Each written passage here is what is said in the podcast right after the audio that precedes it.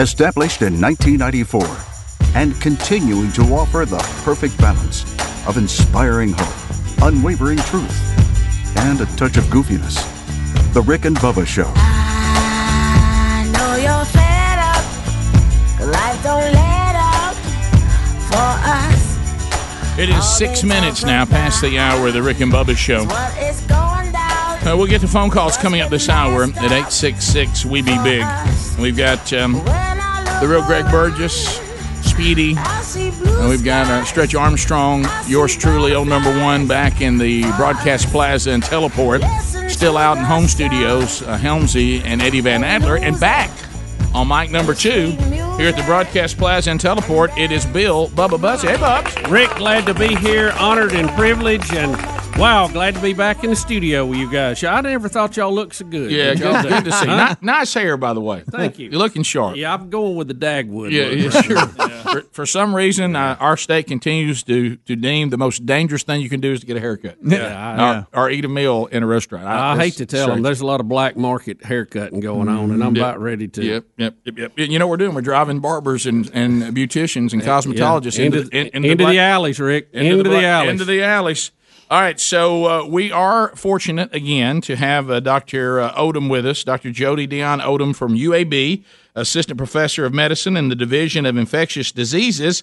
Uh, Dr. Odom, welcome back to Rick and Bubba. How are you today? I'm good. Good morning to you both. How are you doing? Well, you know, We're great. We're we, we're still got a, a long way to go, but congratulations to you and, and the team there at UAB. Uh, I know that you, you can you know give us the everybody settle. Let me tell you the good and, and, and the unknown. But remdesivir, are we saying that right? Remdesivir. You're perfect. Okay. Perfect. Would, it, mm-hmm. would it really bother y'all to name it something that we can all say? I mean, Like Blue that one. That Emu. wasn't my choice. yeah, yeah. you know the folks. Blue at- Emu would be so easy to Yeah, say. the folks at Yeah. Blue Emu. See, I, we all can say that. all right, remdesivir. So tell us, tell us the good news about this. I mean, I saw that Dr. Fauci is thinking it may become The standard. the standard of treatment.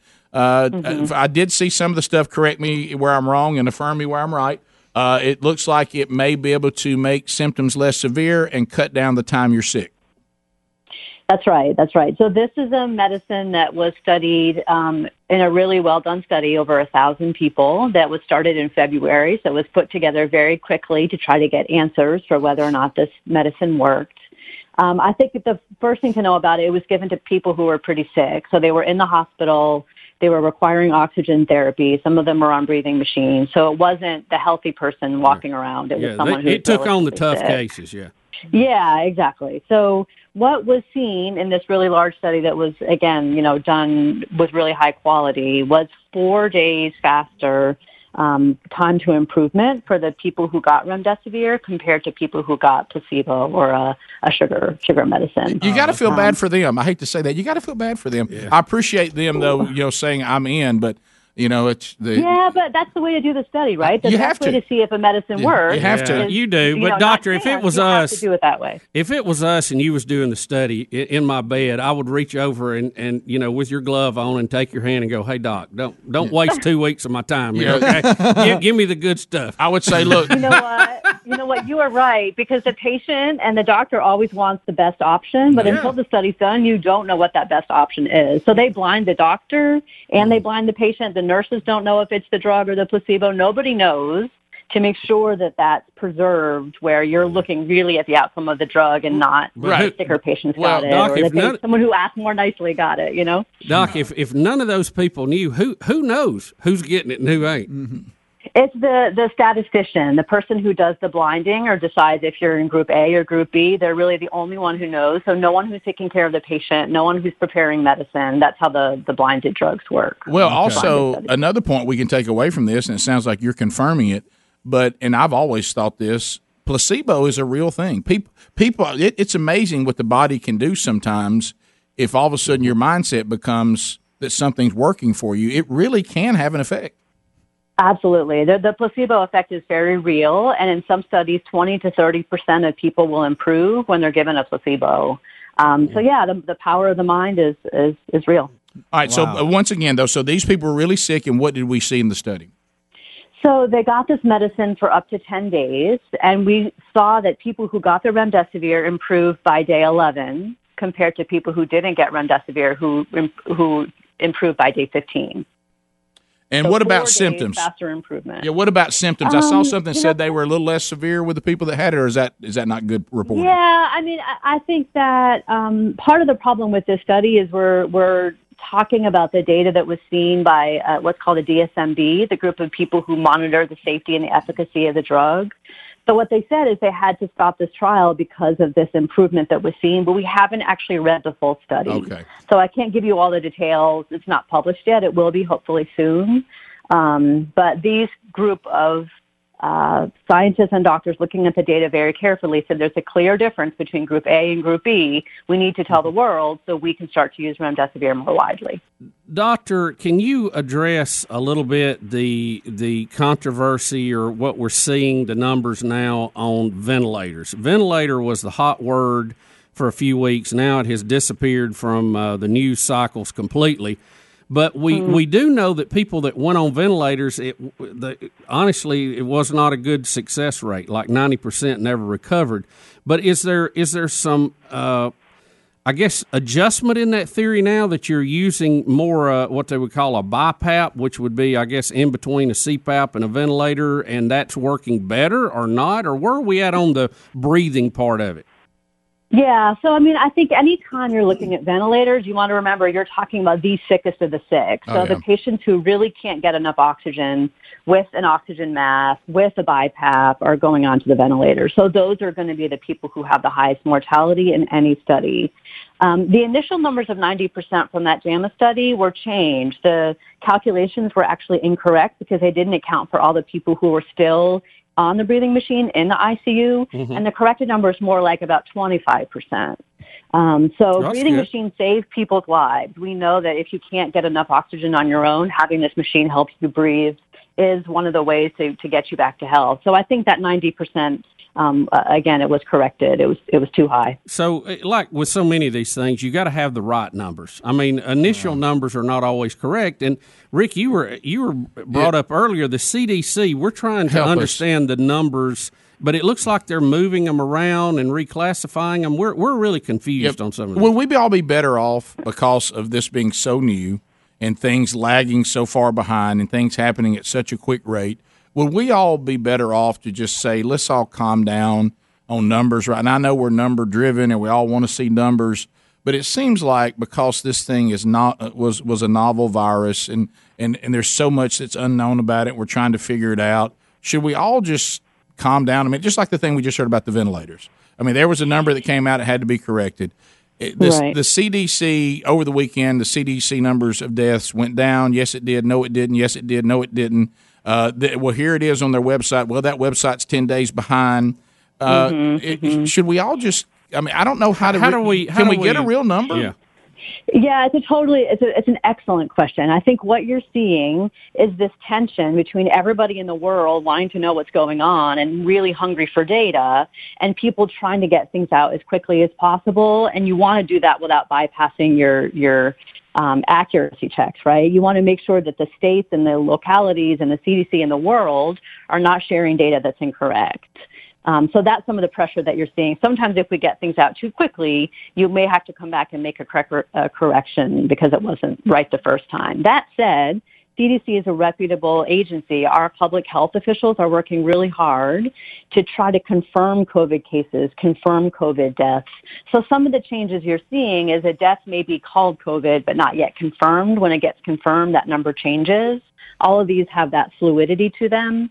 Um, when it's all said and done, the numbers are going to be firm, but we're still early enough on that um, the correction is a good thing, honestly. To me, it means the correction means people are still thinking about it and trying to make the data as accurate as possible. But being calm and taking a deep breath and knowing that some of the numbers can change, you're, that approach you're saying is not wrong either. Well, let me. We're about to go to break. This is the last thing I'll ask you, then we'll break and come back. Yeah. So, have the CD, CDC numbers been adjusted down to fewer deaths over the weekend or not? So I don't know that data. I, Okay, I okay. myself, That's- I was yeah. on call on Saturday, so I, I didn't look at the CDC numbers. I've definitely heard people saying the CDC numbers are changing on their website from day to day, sometimes up, sometimes down, which does Right. it's hard to explain the down. Yeah, well, the Um, politics of it. Because you think after speak to you're dead, uh, that, that's, Right. you know, you go in that Well- column, that should be it, Well, right? well I, and, and if you look on their website, the, it is a lower number than we're seeing reported. But Mm. then at the bottom in the footnote, somebody said it says, well, these are usually 10 days behind, that these numbers that are on their website may not be current. So there's there's a lot to unpack. But again, you said you can't answer that, and I'm, I'm not going to force you to answer a question that you just don't know. So we'll come back. More Rick and Bubba coming up with Dr. Odom right after this. Rick and Bubba, Rick and Bubba.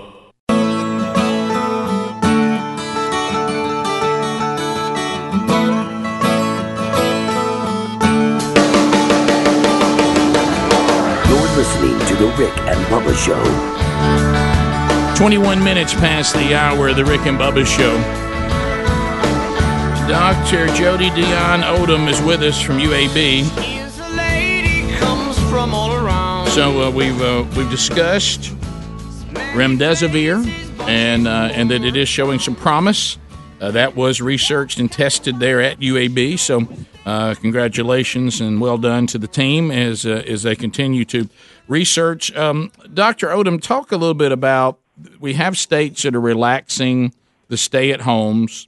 So, it, it varies wildly across our country, and a lot of it has to do with you know some states are at seem to have a much tougher time based on population and all this than others. So there's some common sense to it. But um, tell us about as we're going back in and easing back into um, you know out of the stay at home.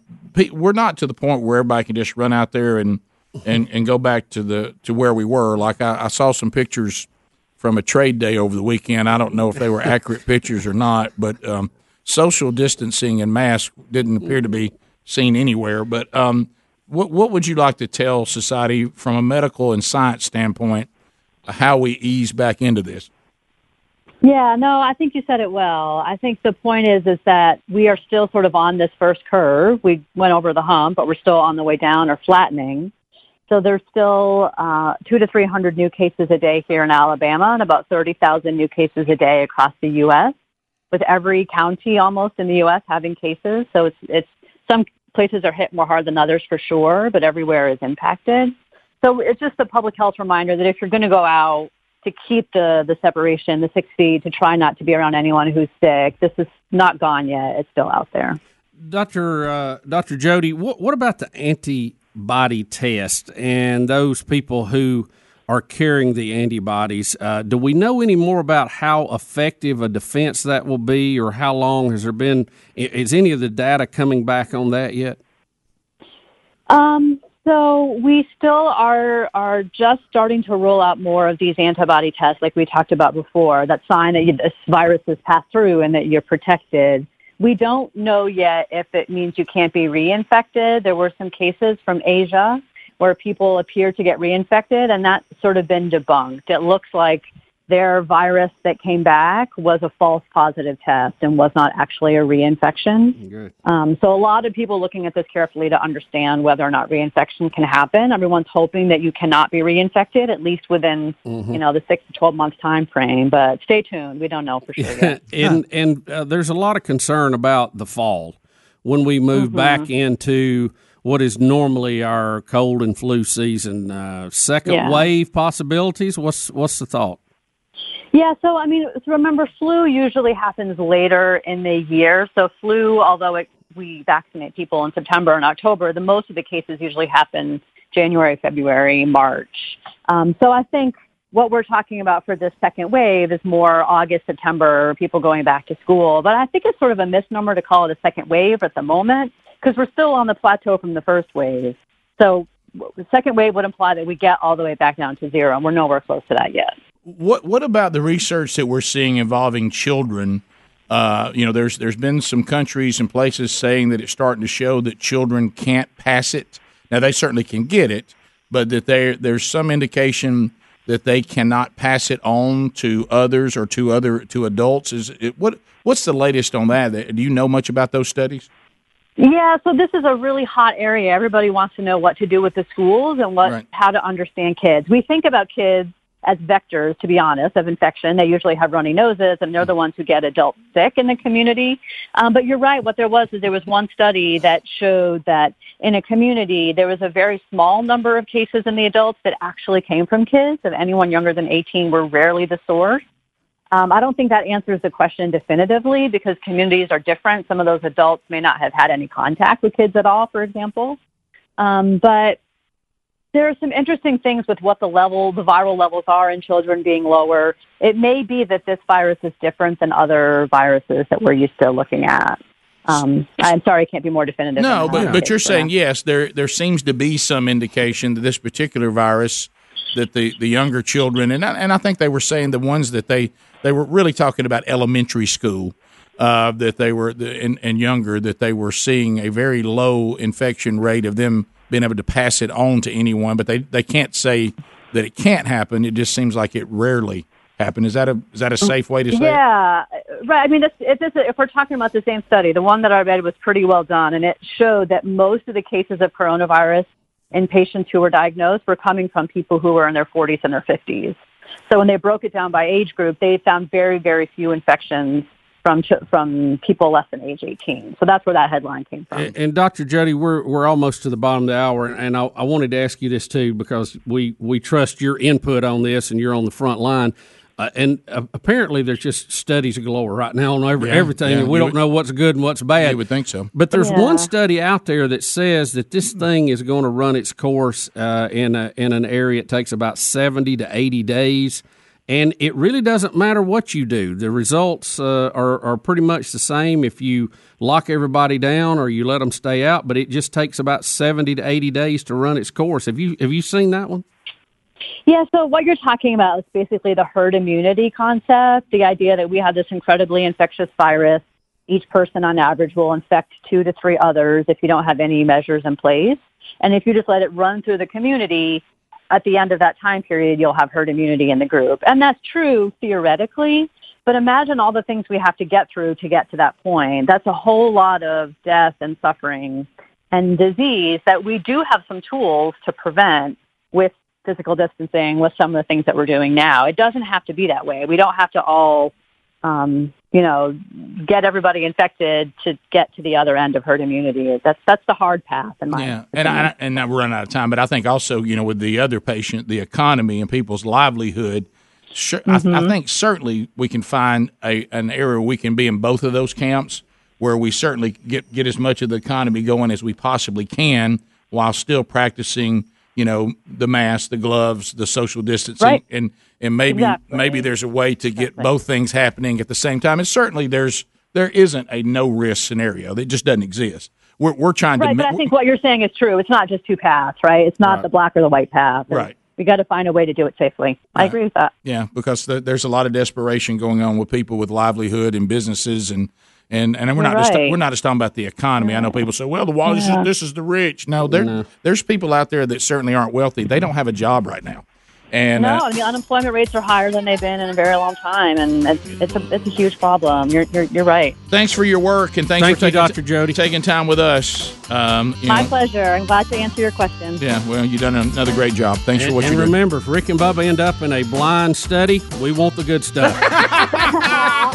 I'll remember that. I'll remember that. I don't know. Maybe I could get through it with just placebo. I, I want to see how strong my mind is. Thanks a lot. Rick and Bubba, Rick and Bubba.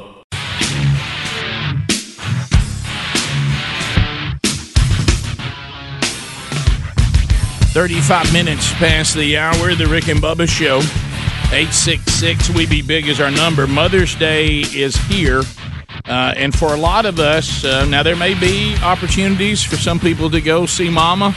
Uh, but uh, if you are going to be um, unable uh, to see Mom this weekend, uh, she is still expecting to hear from you. And what a great idea to send beautiful flowers from 1 800flowers.com. Uh, right now, make a move. Don't put it off. You're going to be sorry. Go right now uh, because they've got beautiful Mother's Day gifts, bouquets, and arrangements. They got. Uh, it's a great way to make every mom feel loved when it matters most.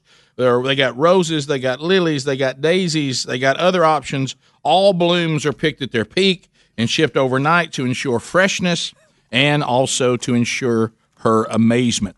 So uh, 1-800-Flowers.com. They are committed to safety of their team members as well as your family. Uh, so all deliveries are contactless. So now go ahead now. Let's get our delivery date done uh, and go to 1-800-Flowers.com. Let's lock in our order. Don't put it off another day. I know some of you meant to do it last week, and you're hearing me say this. You're like, oh, I didn't do that. Go ahead and make a move now. 1-800-Flowers.com. Click the radio icon. Enter the code BUBBA. Uh, there you'll see some uh, some special savings available to you. Also, there's a link at rickandbubba.com there under the sponsors button. All right, so we've talked the medical side with, with Dr. Odom.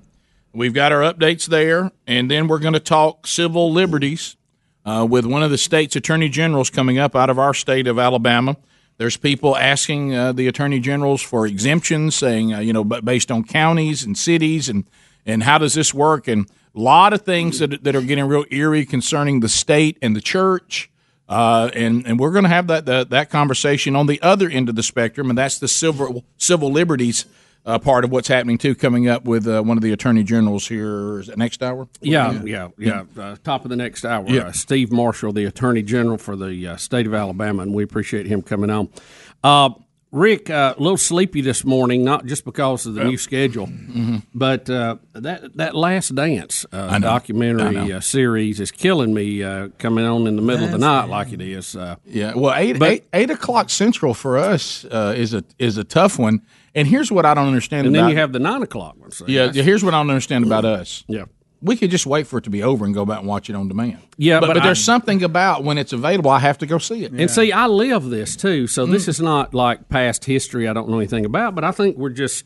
Forgot a lot of it. I though. think it's our yeah. Oh yeah, it's good Yeah. to see it I forgot a lot of it. again. Yeah, I forgot a lot of it. Mhm. It- it- I think it's just our sports fix that we need. Yeah. Oh gosh, we need it so. But you, I tell you what, I had, and I didn't realize this on Friday night. We'll talk about it. Uh, we get to the other side of this, but uh, I love to watch a football live. I did just like what you did. I said, if Last Dance is working for me, let me find something else. And I found a football life, and I saw two of them I'd never seen: Bruce Smith and Terry Bradshaw. And by the way, I understand why I hadn't seen Terry Bradshaw. He talked about that. They've been wanting him to do one for a long time. He wouldn't, he wouldn't do it. By the way, I, I thought life was better there. I didn't realize there was so much animosity. But anyway, we'll talk about that later. Uh, so, You know, you forget how dominating Michael Jordan was, oh my goodness, and uh, what uh, how poetic he was with the basketball in oh his my, hand. unbelievable. y- you forget about that over time. And it's just good to see that footage again and relive that domination because they they definitely changed the whole. I mean, the NBA was a big deal, and we had some great teams, and we had the Lakers Celtics matchups, and you know all of that, and, the, and then the bad boy run with the Pistons, but. Man, when they came on the scene and had the you know the dream team tied into all that, and that we got to see the dream team footage last Oh, Right. night, and that was really good. they confirmed that nobody wanted Isiah Thomas on the team. Yeah, oh yeah, and look, uh, Michael Jordan's still there. He's not. He's not hiding it now. He's, he's Yeah, I don't not- like him. I don't like him. Michael Jordan- I respect his talent, but I don't like him. He said Michael Jordan said it as straight as he could, and it, like you said, there was no one. I mean, no one can ever misunderstand Michael Jordan's view of Isiah Thomas. He said it clear.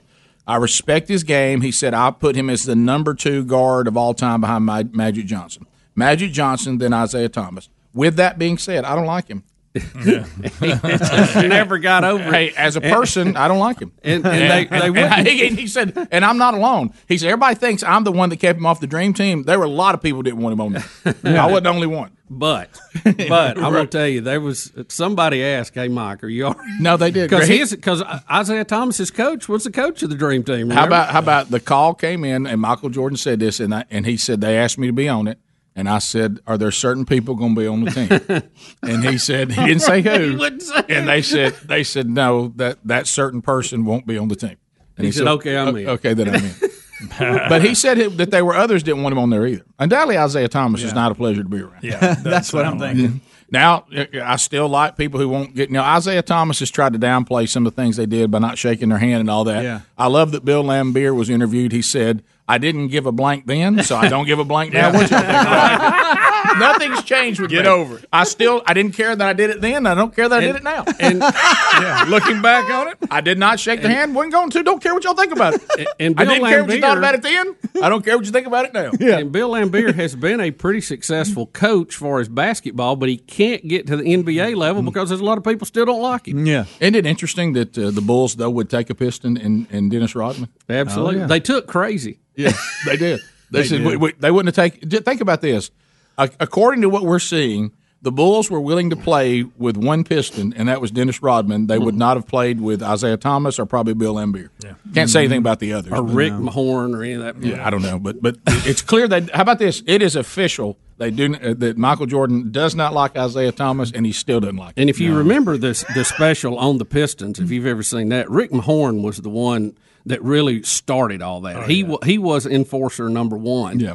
and they actually traded him off, and that's kind of when the Pistons fell apart. Don't y'all miss though? Really looking looking at this, and I'm not a big NBA fan. I haven't watched the NBA really probably since this era.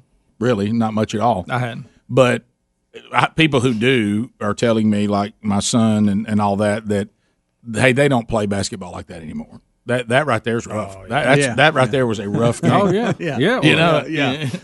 and so so it, it's it's revealing to see like Michael's got a gambling situation, and we remember that, and and, Oh, it's and it's worse than he's letting on. But as one guy and it said, ain't played all the way out yet. We'll see more of that. well, as one guy said, he's just got so much money that even with a gambling problem, he still can't.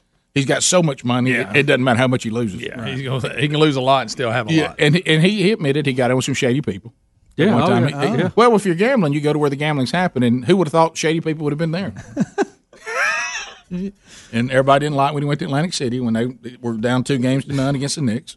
And him and his daddy went to Atlantic City and cut up a little bit. See, I hadn't seen these episodes, Yeah. so I'm gonna go But back. He claims he got back at a decent time Yeah, for, for an NBA grown yeah, it's man. about one in the morning. yeah, but, But uh, hey, he turned it on after that. Ap- Apparently, that break was what he he said he needed to clear his mind, and uh, apparently he did because he went You know nuts what? when he got back. The way he played the next game, he can go to Atlantic City wherever he wants to. and that was kind of his point. Y'all do realize that I'm a pro. I'm going to be a pro when I get here. And and I think the thing that makes him so amazing looking back, it seems to the point you just made, Bubba, that he was so gifted that he had the ability to say, I will take over an NBA game against the greatest players in the world. I'm going to take the game over. And until and I'm going to score until I'm done, he would just declare, you know, like one game he just declared he was going to show he could shoot threes. So he did, you know, and, and just and was just shooting all over uh, Clyde the Glide like there was no tomorrow. Oh, somebody he shot Clyde out of the county. somebody made the mistake and started acting like, comparing acting Yep. like Clyde was as good as Jordan. He Rick- said he wasn't as good as me. There, there was one And thing. There was a thread through all of this. You you don't want to make Michael mad. No, you don't. because he will go nuts He'll to go prove you wrong. absolutely bonkers on And and we even saw that what had to be probably I think one of the greatest basketball games of all time that nobody ever saw, and that's when the Dream Team practiced against each other. Yes, they and they covered mad. that last night, Speedy. You would love this. They're in gen- and they are going at it. I mean, they are practicing hard. Okay, Barkley and Magic are on one team, Jordan's on the other, And Bird. and Bird, and he said they were up by about six points. eight. Eight points. Eight points. Thank you. Yep. Eight points. And Magic said, I did one of the most stupidest things I could ever do. He said, I said to Jordan, if you don't put that Air Jordan cape on, you about to lose. Right. And he said Oh, he my. took the game over and we lost. And said it was so ugly and got so competitive they went back on the bus and said nobody was talking after the thing. And then finally Magic at the back of the bus says, Well, I guess I shouldn't have said anything. Because I think we made him mad. And then, er, and then everybody, he just said, "Hey Charles, I guess I should have kept my mouth shut." We went ahead and made him mad. And, and then then everybody said everybody started laughing. And Charles went, "Oh yeah." But it, but at one but at one time at one time Magic got so mad in the practice game he threw the ball Yeah. completely up into the top of the Coliseum. yeah, they all got real mad with each other. Hey, they were they play- said the greatest basketball game the Dream Team ever played was a practice game against each other. Yeah. and they were, sh- and you don't see a lot of footage of it. I, I haven't before that, but hey, they were go- they were going at it. Jordan is flying down the lane, knocking Barkley out, and they're knocking him. Down. I mean, it they were playing rough, rough practice, getting ready to go to the uh, go to the Olympics, where they were going to play one of the best teams there right out of the gate. Croatia. Yeah. Yeah. And then I feel bad for the guy I can't pronounce his name.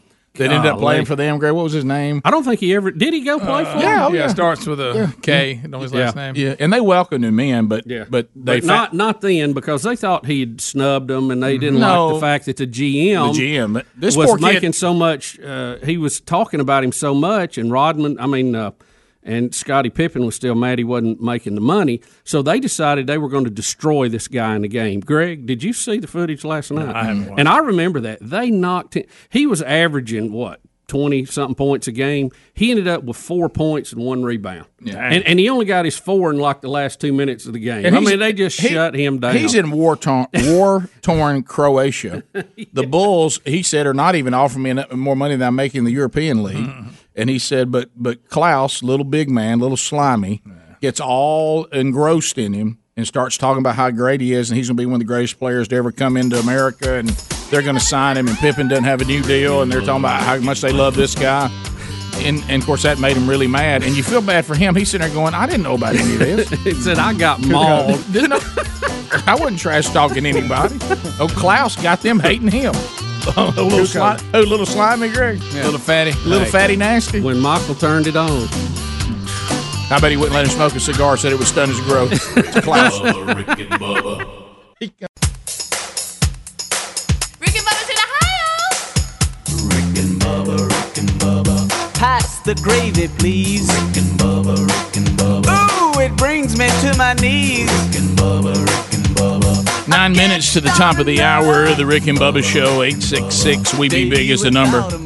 Yeah, I think we're all just starved for uh, any kind of sports. I mean, I'm watching a football live on Friday night. I'm, I'm sitting there staying up till ten o'clock for us, which is late, watching. You know, Last Dance because there's new episodes. Even though I could just watch them on demand, but I mean, you just want something to you know to write down. So hey, I want I want to watch something. You know, you- Yeah. you, just want to be able to see it. So uh, yeah, it, it's like our sports fix. We need one of the things though last night, and you guys didn't see it, and uh, I hope you will soon though, because I think they've been very well done. There's a little b- too much forward and back Yeah. for me. I'd rather just stay Yeah. on the timeline, but you know, take away the artsy fartsy stuff. It's still good. when you know they're doing "I Want to Be Like Mike" campaign, and they show him doing that, and uh, you know shooting the videos for it with Spike Lee and all that, and then they show him in the hotel room, especially uh, toward the end of it, and he's going, "You don't want to be, you don't want to be Michael Jordan." And he's sitting there smoking a cigar up on the couch, and he said, "I'm, I'm basically a prisoner in this hotel room, and I can't go anywhere, can't do anything." He said, "I'm so done with it, so done with it." and, and then he'd go out and score 50 points. Well, it was interesting what they did one time though, and certainly we They all showed you everything he went through from hotel to game back to hotel. that was really good. Unbelievable. That was that that probably has been my favorite thing because you know when you watch these kind of things, I want to see things I don't know. Yeah. You know, I want you know like you, Greg, you and I talk about. You could you could put just about any band on the planet and say we're going to go on tour with them and show you what it's like to be on tour, and I'll watch it. I You know, It, it'll be a band that I have no Yeah, desire because I like to see. see these things. And so one thing they did, I thought, in my opinion, I agree with you, Bubba, as far as what I like. It's been so far one of the most enjoyable things because they said we're going to show you what it's like for him on a game day, and, and when he arrives in the city, when he said on the road, at home, whatever, and what all is waiting at every little turn, and you find yourself kind of respecting that you know, even though he had some moments that, that they talked about with the gambling thing, and he went to Atlantic City that time, and and you know, so he had some people he was in with when he was doing some of his gambling that turned out to be some pretty shady people, and he had to go on a, to a trial Yeah. with one guy because they found a fifty-seven thousand dollar check from Michael Jordan to him for a gambling debt, and uh, but but anyway, and he and he went in and he said, yeah, you know, he, he- but to watch how he was able to keep his brand not not completely unscathed, but not damaged. He he never had anything come down to where you know his sponsors didn't want to be with him anymore or, or anything like that. And it was um, I, I I was also interested in how Air Jordans came to be. He wanted to be with Adidas, and Adidas. You talk about missing the boat. The, you know it- it- you know Converse was the official deal of the NBA. So they basically said, "You're not a big enough name for us yet because we got Magic, we got Bird, we got them. You know, we got Patrick Ewing, uh, we got them all. Not wasn't Patrick Ewing. It was uh, what was his name that played for the Knicks? That Bernard King. Yeah. yeah, and- Bernie. yeah, and they were he was Leave they, it to they Bernie were show. basically saying, "Look, you're a rookie, you're new, you're not Yeah. going to bump these guys. We're not going to give you a Converse shoe of your own." And so then he said he he liked Adidas as far as the way it worked, but Adidas says we're not we can't take it on. We're not big enough to get this done. And Nike at the time was mainly running shoes, and so he didn't want to go. His mama made him go have the meeting with Nike. Hmm. They were like, she said, you at least need to go hear what they have to say. And I didn't realize this. You talk about numbers, how they changed. They said that the NBA deals, like with Converse and stuff, were like they'd give somebody a hundred thousand dollars, Hmm. and and then Jordan got Nike to give him two hundred fifty thousand dollars, and that was considered to be a huge. He had doubled up what everybody else, and they made the first Air Jordans, and they said they hoped to sell a three million of them.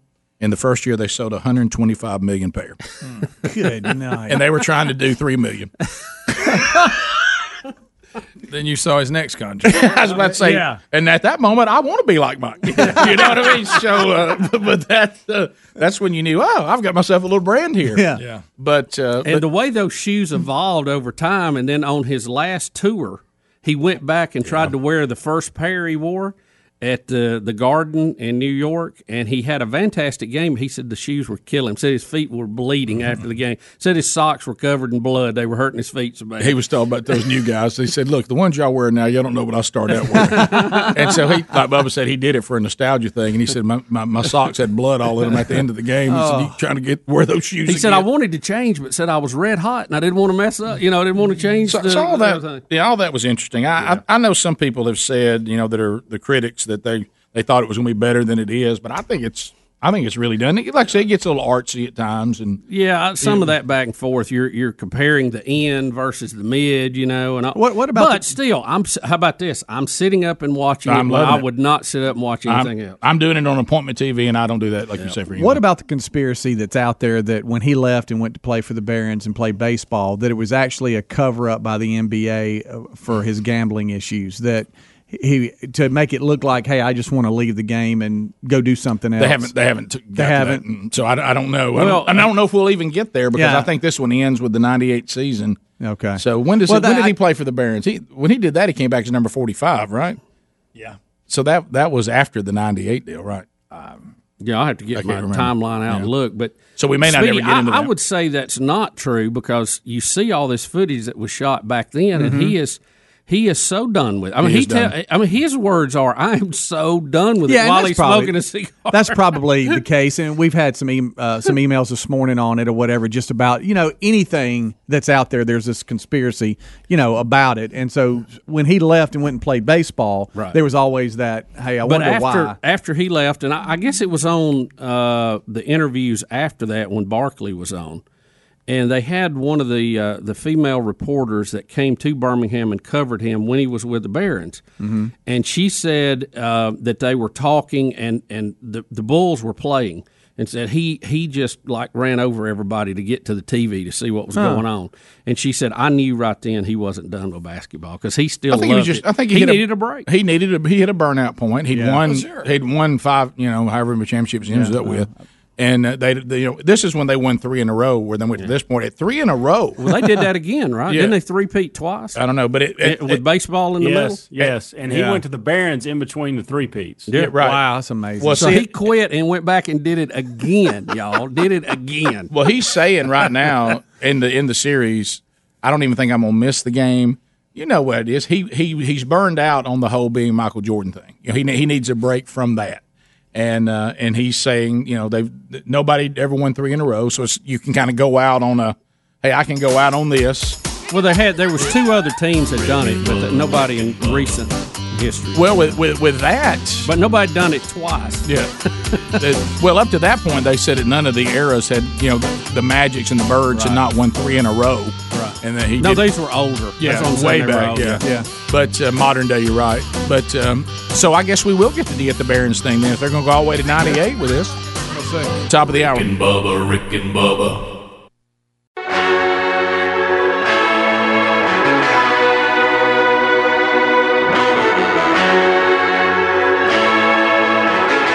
Radio's Dream Team. Rick Burgess, Bill Bubba Bussey, Calvin Speedy Wilbur, The Real Greg Burgess, Helmsy, and Eddie Van Adler. Six minutes now past the hour. From the broadcast plaza and teleports, uh, most of the team back.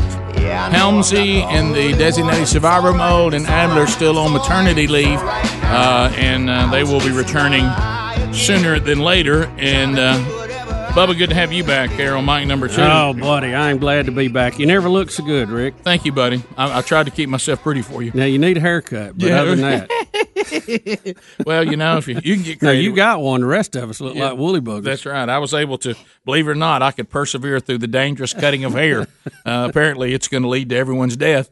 Uh, all right, so let's talk about we we've talked about earlier. We we went medical. We've talked to the the research people in the medical field, some of the drugs we're developing, and the medical side of COVID nineteen. Now we're going to get to the constitutional side uh, and the other patient, and that is old Lady Liberty herself sitting there in intensive care, and people's rights and civil liberties, and how do we get the other patient uh, to survive, and that is the economy and people's livelihood, uh, people being trapped in their homes, and all the states. Uh, we got states that are starting to to ease back. Um, uh, into you know taking away the stay-at-home restrictions. Uh, we do have out of the state of Alabama Attorney General Steve Marshall. Uh, he was sworn in as the 48th Attorney General in the state of Alabama uh, back in 2017. He joins us now. Attorney General, welcome to the Rick and Bubba Show. Good morning, fellas. Monkey grass and green acres. Thank you, sir. And Mr. AG, I want I want to tell you full disclaimer. I, I voted for you three times. Okay, in the primary, the runoff, and the general election, and and we're think and we think you're doing a good job up to this point. Okay, I mean we Well, really thank do. you. And Thank I, you. I haven't met you. I think you may have met him. Once, Yeah, we right? had we we actually uh, I had uh, the the great day of having lunch with you and us talking about some of the things that were going on in our state and the job you guys were doing on some of the unbelievable drug problems and the opioids and drug rings in rural Alabama and we, we had a great meeting about that and you guys have done a good job of trying to address that but uh, but here boy we're in a di- we're in a whole different game now Yeah, AG Marshall. There's a lot of people that are deeply concerned right now. Not only uh, uh, the fact that we have a pandemic that we're fighting through, but also the fact that they are now facing the second month that they can't pay their rent or their mortgage, and they have exhausted their savings, and now they're relying on family, friends, and churches to feed them. Which uh, you, know is, uh, and a few months ago they were doing gangbusters. So let, let me ask you this, and you, you can kind of c- fill us in on it because we we obviously don't know all the ins and outs of this. But we were sold the lockdown on flattening the curve, that we didn't want to overrun our healthcare system. I think most people uh, with, with common sense understood that, agreed to that. But we, looks to me like, have flattened the curve. We have people in hospitals that are being laid off, even some in some areas saying they're going to go broke because we don't have the elective procedures going on. And we, I guess a lot of people don't understand why there's some businesses that are locked down and some that are not. Can you help us with that? You know, in some ways, Bob, I would say that the, the role of the Attorney General is very different than making those decisions. You know, we got here in Alabama, obviously, a public health officer and a governor that are evaluating the medical data and then issuing these orders. You know, where we fall from the standpoint of AG and law enforcement is really the the implementation of those rules and trying to give folks guidance. And I can tell you that we get those calls every day here about people that are struggling, people that are having great difficulties, and we have an awful lot of empathy for them because it is clearly a difficult time. And we recognize the governor is making some hard decisions, but at the same time, there's got to be a light at the end of that tunnel. AG Marshall, that and that brings up a great point. As Attorney General, you, you're the top law enforcement uh, uh, office holder in our state. When and, and this is nothing against our current governor. We're talking in, in general terms. Do you do you have to always enforce that, or is there a point where a governor could give an edict or or whatever, and you go, ah, that that steps over the line, or is that the is that the job of the judges to do that? How how do you fall in line with the executive branch? I guess. Well, I, I think there's probably a middle ground in what you said. Ultimately, it's a judge's decision to determine whether or not something is constitutional. But at the same time, I think it's my responsibility to make sure that we are giving advice, for example, to the governor if we think that there are orders in place that that definitely at least strike a question as to constitutionality, then we need to be able to inform them of that. And we've had some of those discussions privately. And then also, I think one of the things you've seen us do in Alabama is last week we issued a statement just to remind municipalities who obviously have very broad authority during this period of time to be able to say you can act and you can do what you think is in the best interest of your communities, but also remember that you are bound by the Constitution and that there are clear limits in the things that you can eventually do. Okay, and great, uh, great answer. I understand that, and I follow that. Um, when it comes to the governor of our state, whoever it would be, the governor in a time of a state of emergency like we're in has wide ranging powers. Okay, and I, I've read the, the the law on that, and I'm not an attorney, but I mean it's pretty straightforward. It, they, wide ranging. But let me ask you this: when it, certainly the governor can close down business or shelter us all in place when the governor thinks it's necessary, but does it does it say in the law and give the governor authority to pick and choose? In other words, if we close everything, I'm fine with that. If we open everything, but does the governor have authority? to say you stay closed, you stay open. If we don't have a scientific study, it's just that's what I think. The word arbitrary is being used a lot. Yeah, and I think that's the great point is that the constitutional analysis is going to be whether or not there is a compelling state interest. In fact, can you show from the data, can you show from the research, can you show from the science that if you take a certain action that restricts your liberty, whether that be leaving your home, whether it be the closing of your business so that you can't earn a job or that you can't go to a church, for example, that you look to see whether or not there is that compelling interest that the government can argue uh, is there for the public health uh, concern. And so every case is different, every case is unique, uh, and, and every state in that regard is probably a little bit different. But one of the things that, that you would have to show as a governmental authority is do you have that compelling data uh, and reason to establish why it is that you've, you've, you've taken certain actions? Uh, Attorney General, let me let me give you case in point, okay? And and again, okay. we're we're not we're not trying. This is not a hit piece, but we're just trying to get to the bottom of this, okay? We have a barber here on Highway 280 that says he's going bankrupt. He wants to open and he does opened up. He, did open up, and it goes against what the governor has said can happen. And he was fined five hundred dollars by the Hoover Police Department on Friday, and will probably I don't know if he did Saturday or not. I don't know. But right across the street from him is Home Depot. I personally went in Home Depot when I was in town last week. The place is covered up with people. Uh, everybody's in there handling everything. I don't know how many people was in there. Well over a hundred. And the only difference I could see is people were standing, you know, further apart in the checkout line. You know, they were trying to social separate. But other than that, you wouldn't know that it wasn't any other spring day in a big box, you know, Home Depot, Lowe's type operation. But right across the street, this guy can't cut hair. And then you go up three or four red lights to the north where we have Grandview Hospital, and they're sending people home because they don't have patients there's just something about that picture does not seem right. Do you do you see that? Well, and don't forget dentists. We we said dentists can open up and I can get my mm-hmm. teeth cleaned with gloves and masks, but I can't get a haircut. Mm-hmm. Do you do you see just something in your soul doesn't seem right about that? Mm-hmm.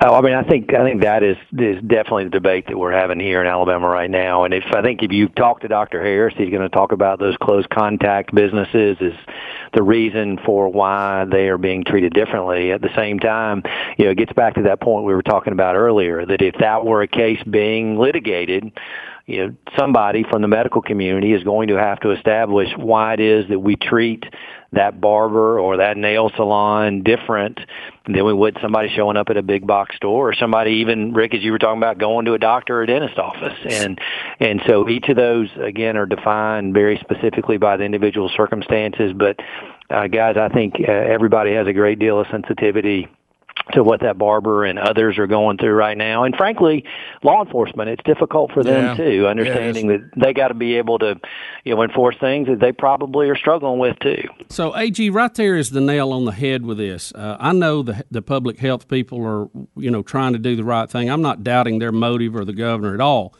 But when we get down to the point where we say close contact is more dangerous than people handling bags of fertilizer and tomato plants, Do we do we just think that's the case, or do we have a scientific study that says absolutely that's more dangerous? Yeah, but I don't know the answer to that one, unfortunately, because you know, and that's not again sort of my realm. We're there to evaluate the orders, and and I know Dr. Harris and the governor are the ones that are seeing that information and the data. And and look, I think we also recognize this.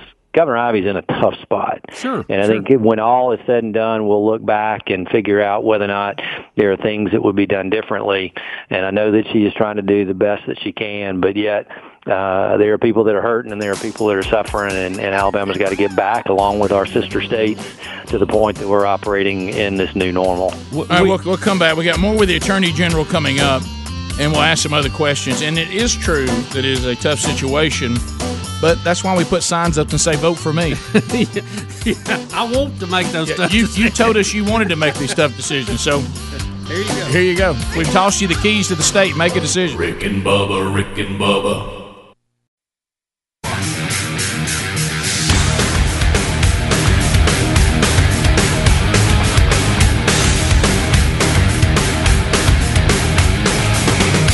Twenty-two minutes past the hour. As uh, states are starting to reopen and work their way back, and it varies wildly all over the country. Attorney generals um, have um, have work to do, as do the governor's office, and uh, and they're all in their in their lane. We're talking to Attorney General Steve Marshall out of Alabama. Uh, Bub, I know you had one more question. Then we're going to ask about uh, you know because we're we're getting into a constitutional conversation now because the Constitution says what it says. And it, and it doesn't say unless there's a pandemic, Right. Uh, and and Sadly. so we have to kind of figure this out. But you had another question. Yeah, Attorney General Marshall, again, thank you for coming on and, and, and taking these Oh, questions because people are, are ring, you know, they're just wringing their hand, wringing their hands, going, I, I don't understand this. Uh, yeah, there's some of that going on too, but uh, so I think you're quoting the barber that right, can't open. right, but right. Go ahead, yeah. So, uh, Mr. A.G. Marshall, you, you mentioned how tough this was on police officers and law enforcement. If a mayor or if a sheriff or if a chief of police or even an officer says, I'm not going to cite a barber shop because I think this is unconstitutional, do they have the right to do that? Well, one thing that law enforcement does have the opportunity to do is use discretion and restraint, and and we have encouraged that from the very beginning. You know, for example, when the first full stay-at-home order came into place, you know, we had law enforcement want to know whether or not they could pull somebody over just because people were out on the cars on the roads, and we said no, that's not a sufficient basis, and that's not the way that we ought to exercise uh, the use of our authority. And so uh, we've told law enforcement to, to make sure that um, that they use uh, at least common sense in, in the areas that they're acting, to make sure that uh, they use all the tools available to them, including warning individuals, but more importantly, that if they're going to act, it needs to be in a situation in which the public health uh, concerns and danger is in place as a result of somebody's activity. And so uh, I think law enforcement, again, has done really well in Alabama. I'm proud of their efforts thus far.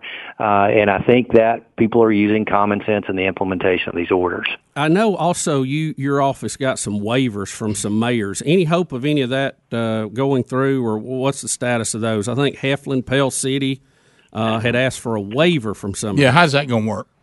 You know, Bob, I tell you, I I don't know specifically about that. I haven't seen any request for a waiver. I know they have made, at least some some cities have made that request to the governor themselves. Okay. And so uh, I'm not sure what response we'll see on that. Yeah, the one thing that we've learned is that cities uh, don't have the ability to be less restrictive than the state. They can be more restrictive. And so, in fact, that's one of the reasons why, you know, we had a little bit of a situation with Birmingham last week where we had to uh, put out something again that we thought was important to remind them that if you're going to act even more stringently than what the state is requiring, you better have a very compelling state public health interest uh, in the implementation of those orders. And you're referring to a mask uh, ordinance where you're going to have to have a mask, or and and also uh, a curfew. Right, and I think you know each of those are, are uniquely examined based upon what the law requires. Curfew probably less of a restraint than a mask, and you know the the thing that we were concerned about, number one for law enforcement, is it puts them in a very difficult position when they become the mask police. Yeah. But also, you know, for example, we use this scenario that if under that ordinance, if you were in a building that was completely unoccupied other than just yourself and you were there for business, and you weren't wearing a mask, then you had committed a crime. And and we thought that raised significant constitutional concerns because there was no direct public health nexus in that scenario that would cause that ordinance to be enforced. So let's talk about churches, which to me is a whole different ball game according to the Constitution. And it's I pretty agree. and it's pretty straightforward. And we had some pastors last night sending me some text. Uh, I got called in oh, in I know in Missouri and Kansas in Kansas City on the Missouri side and and probably on the on the Kansas side as well. Uh, is that there's you got mayors that are saying that they want churches to keep a tally of who comes in the church and and just like they're telling them to do with other places and the church has said no no we, we can't be required to take people's names and that's not going to happen uh, because really the way i see the constitution and you can correct me the churches are obeying and they're doing what needs to be done out of a suggestion i don't know that they can be made to do anything by the government Yeah. Now, Rick, I think your analysis is really good, and, and we just saw a decision out of the Sixth Circuit up in Kentucky that kind of reaffirmed exactly what you're talking about. And I think there's really with churches, there's there's kind of two different different questions. One is should they be open, Right. and that's a decision that ought to be left to the churches to make. For example, I go to the Church of the Highland, which has got a big congregation. We're probably not ready to be open. Sure, but, But, that's the real but question the church's choice is can can the government prohibit them from being open? And I think that is obviously a much different question in which the Constitution is implicated. We have given our thoughts to the governor on this. I hope that we're going to see uh, some changes about this coming forward because, again, we've seen some litigation already around the state, around the country, where states um, have been pushed back against by the courts. Again, particularly the Kentucky decision last week, and so that's one of the things that I hope you'll see change here in Alabama soon. Yeah, A.G. Marshall, I, I I agree with that, and and what we're referring to is like our church, and I go to the church at Brook Hills. We have decided we're not going to meet for another month, and we're going to stay electronic, and our Sunday school class is not going to meet for another month. But that should be the church's decision to do that, just like. If the sanctuary is on fire, you're not going to meet. If there's a tornado Right. coming, you're going to take cover. Obviously, the church is not the building. But the First Amendment to the Constitution says Congress shall pass no law that's going to abridge that right. I, I don't know how much simpler that can be, and it's there's no exceptions for pandemics. I mean, shouldn't that be adults' decisions what to do? And I think they will act wisely, but it's just the concept of it being told to us from either Montgomery or Washington. Well, I think that AG I think rubs everybody absolutely the wrong way. Well, it seems pretty obvious that A.G. Barr agrees with that. He's he's very sensitive to that. It seems to be. No, I think I think you're both absolutely right. I mean, the Supreme Court has clearly said that in public health emergencies, there can be some temporary restriction on constitutional rights, but yet there are limits. And, and this is one.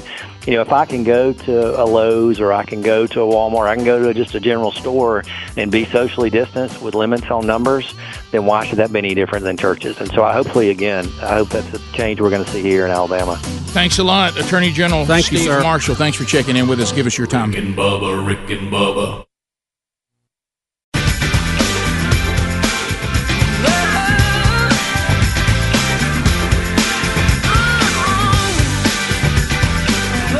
Daily that common sense is a superpower. American heroes, Rick and Bubba. 35 minutes now past the hour. Rick and Bubba, thank you for being with us on the program today. MyPillow.com, Mother's Day coming up this Sunday. How about making mom happy with a great new pillow? Perhaps some of the best sheets you'll ever find anywhere. New bath or hand towels, washcloths that rival anything that you'll find at the best hotels, or maybe it's a nice new duvet or mattress topper, whatever it is. Uh, show your support for this great American company, buying up as many My Pillow products as possible, and they make incredible Mother's Day gift ideas. Uh, also, if you want to get some really good, uh, I mean, there's some great deals available right now. At Boy, Lindell, go to Radio Specials there at MyPillow.com. Uh, take the promo code Bubba with you and let the savings begin. All come with a 60 money back, uh, 60 day money back guarantee. Also, they'll ship them for free as well. MyPillow.com Mother's Day specials. They're under radio specials or rickandbubba.com. Just click on the click on the sponsors button. Um, all right, so we talked to one of the attorney generals, and I, I think we could hear, and what he was saying is the Constitution must not be trampled during all of this, and law enforcement's going to take that into account.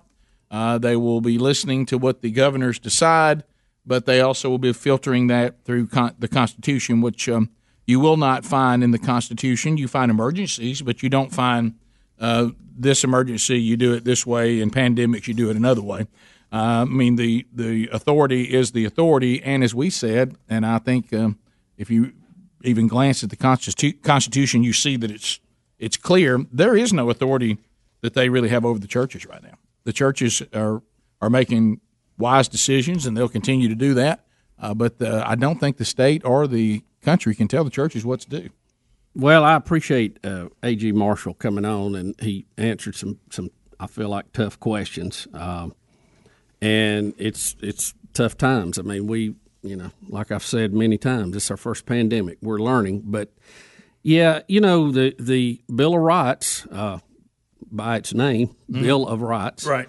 And right out of the gate, we tackled uh, establishing a religion or prohibiting the free worship thereof. Uh, it's a pretty big deal uh, for the forefathers to tackle that, and it it comes out of what they had dealt with. And again, uh, this I think the issue here is not meeting or not meeting, but being told you can't meet.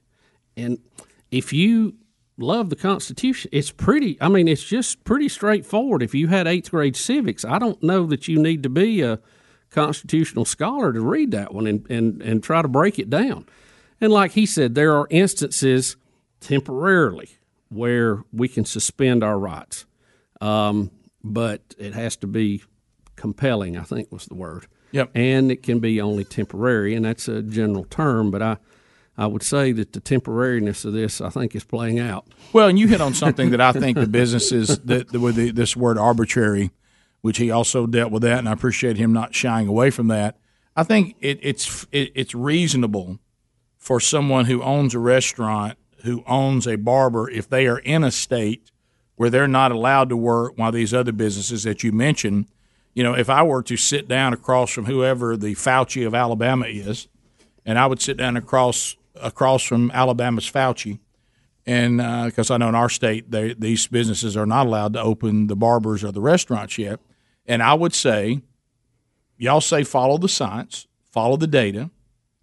I'm sitting here right now. My livelihood is is uh, I'm I'm days away from maybe never returning. I've got employees that don't have a job right now.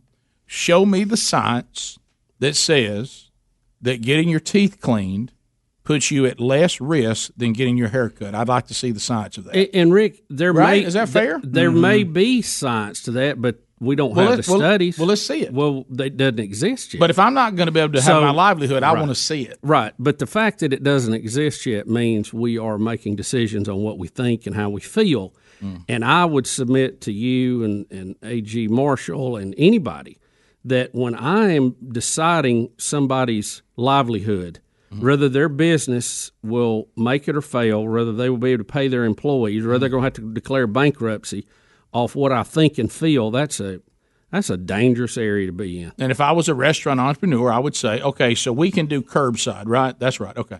So stay with me. I can get my teeth cleaned. You can. Okay. I can go in a boutique. You can. I can go in a hardware store. You can. I can go in a grocery store. You can. Okay. So so stay with me. So if I put my tables six feet apart by your own rules, okay, and my waiters and waitresses are are wearing masks and gloves, okay, and the tables are six feet apart how is that more dangerous than them driving up to my curb and I run out of the kitchen and hand them a bag with no gloves and no mask on? Because some places are doing that. You know, you go through Yeah, a drive-through. yeah. Not every drive-through has glove and mask on.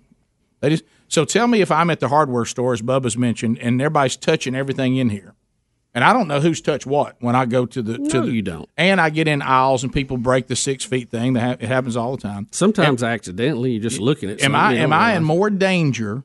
But uh, remember, remember, nobody's going to catch me in a net and make me go to a restaurant or make me go to a barbershop. No, no, I'm perfectly You realize nobody willing to has to stay. at, I mean, I can stay at home if I want to. And you know what? I wouldn't if I was if I was the governor. Like I say now, I really don't want to hear about the pressure put on people in these positions. They asked for us to vote for them so they could have this authority. So they they would be putting. Are you saying on the signs, "Vote for me only if I don't have to make hard decisions"? That's not what the sign No, says, right? no. Vote for me because I'll make hard decisions because you know what we hear about how how difficult it is for them to do their job in the government, state, local, and federal. It's just difficult. Well, y'all begged for the job. I mean, do it. We tossed you the keys. You said you wanted the responsibility, so make the decisions and but do it do it wisely. So what I would say, and I think this is would be a better way to go, especially now.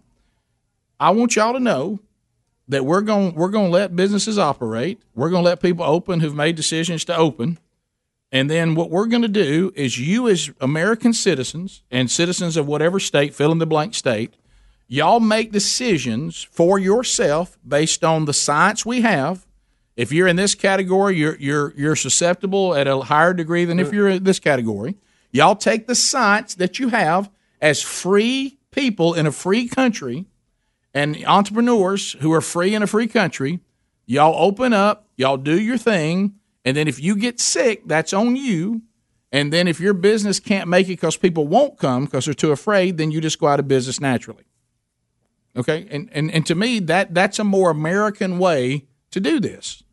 We like you said, I don't mind us shutting down for a few weeks. I mean, we didn't know what was happening, but we're at the point now we can't continue to do this. And now this arbitrary stuff just doesn't make any sense. You can't say, well, how come I can't cut hair, but the dentist office can clean teeth? Just cause. Well, no, just cause won't do it. You, you're going to have to And explain I know to me. there's no science because there hadn't been time to do one. Just you know? cause this is how I feel. This is the the way I, I something about it. Uh, you know, because I'll tell you what it starts looking like, and I'm not saying it's the case, but it starts looking like politics. It starts looking like if the state makes more revenue off something, they get treated differently. If, if another one, now I'm sure. I'm not saying Rick, that the optics of it. The is- optics is, is- yeah. You can't. You can't not look over that fact that. Hey, know, if if I if I'm going into the grocery store into curbside, and people are handing me food or I'm grabbing food, I can go to a restaurant and sit at tables that are distance if I want to. Now I may decide I don't want to. Right. I may I may decide that, and then the restaurant can't make it because I won't come. But for them to be forbidden to open and try to practice practice social distancing and rearrange their their restaurant area, which I'm look, I, you know me. I thought we were putting the tables too close anyway. I'm kind of glad we're yeah, we're- yeah. Oh I- yeah. I I, thought don't want to be able to grab the salt off the table next to me. the, re- the restaurants may have created some of this business for themselves when y'all start putting us on top of each other. When I, I wanted to go out to eat with my wife, not these three people. Yeah. you know, so uh, Yeah. so so maybe getting some room in there and spacing it out a little bit would be fine. The the arbitrary part of this is what looks unconstitutional. Mm-hmm. And the churches, y'all just need to shut up about churches. I don't know where you are or where you're listening, what state you're in. Leave the churches alone. You ain't got no business in the church's business. Stay out of the church's business. It, it that just, ain't none of y'all's business. the Bill of Rights looks like it mm-hmm. says churches are on their own. Right. Just because the government tampered in them so much back in England, Mm-hmm. and they dictated so many things that mm-hmm. people don't want. I mean, the forefathers just had had enough of that. No way. You, you realize that, that- What do y'all think? Good think? morning, Ruby. What, hey, Ruby. What What do y'all think? do y'all think that Mama, who is you know 84 years old and has had some health issues, that the pastor is going to come catch her in the net and drag her to church? And throw her into the congregation and sit her next to a bunch Yeah. of uh, runny nosed kids. Just because it's open, you're not required. No, to be you know, there. you know what you can do. Yeah, I think I'm gonna keep watching on TV. Yeah. Or And you I don't want to get out in these germs. Right. And, and you know It's what, called too, freedom, Rick? Greg. I, I It's wanna, called freedom. I want to compliment the society as a whole. Now we've had some guys and people out there idiots. I know Sure. that, but overall, hey, we we locked down and we mitigated. We we did what we were asked to do. I think we should be patted on the back, not continually hit with a newspaper. Right. I, somebody, Bad citizen. Somebody's bringing this up right now. If I've been given a liquor license and I have a bar in my restaurant, why am I not open? That's true. Because the liquor store's open, right? Or cut hair at the ABC store. Are y'all are y'all have, are y'all having me withhold liquor from me? we'll take your phone calls next. Eight six six we be big. Rick and Bubba, Rick and Bubba.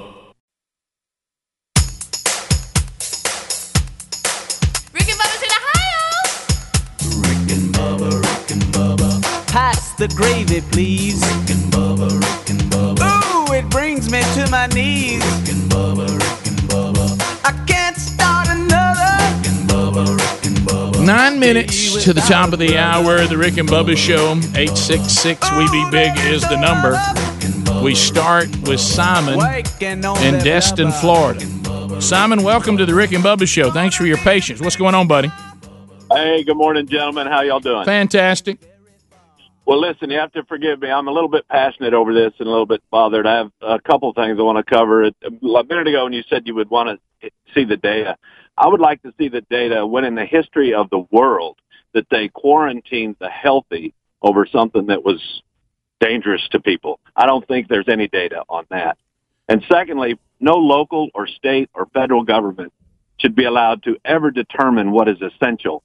If I sell widgets on the side of the road and they have no real use in society other than being trinkets, but the income from those widgets pay my mortgage, my utility bills, and buy groceries for my family, that's essential. Yep. And they have the, the church thing that goes without saying. It's you know, it's no longer conspiracy theory talk. This stuff is happening to us right now. It, I would highly recommend everybody go to work. If you got a restaurant, open it up.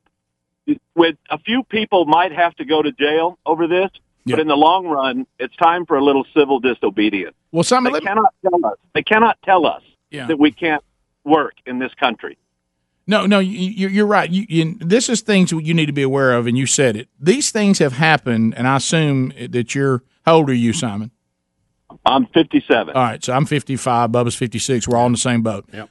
We have lived long enough that we've had mayors in towns, Houston, that were telling the pastors that what they were preaching about God's standard for sexuality and marriage was hate speech, and they wanted the sermon notes sent to the mayor's office for her approval in advance. In advance. Now, now that that was rejected because it has to be, but it was tried. So what what we have to understand, to your point, is this is we should never say, "Oh, this is nothing to be concerned about." No, it's always something to be concerned about because throughout history, tyrannical governments have always grabbed and seized power when they got people in chaos and panicked and scared and afraid, and you can't allow that to happen. There has to be a civil, you know, pushback when we say we're not giving up our rights. We don't care if it's a pandemic or not. And we've been, like you said, Bubba, good citizens, and we've we've done our part. But there's a responsibility for our livelihood to be addressed as well, and it can't be addressed arbitrarily and randomly without any science to support it. We continue. Chip, Birmingham, Alabama. Chip, go ahead. Morning, guys. How are y'all? Good.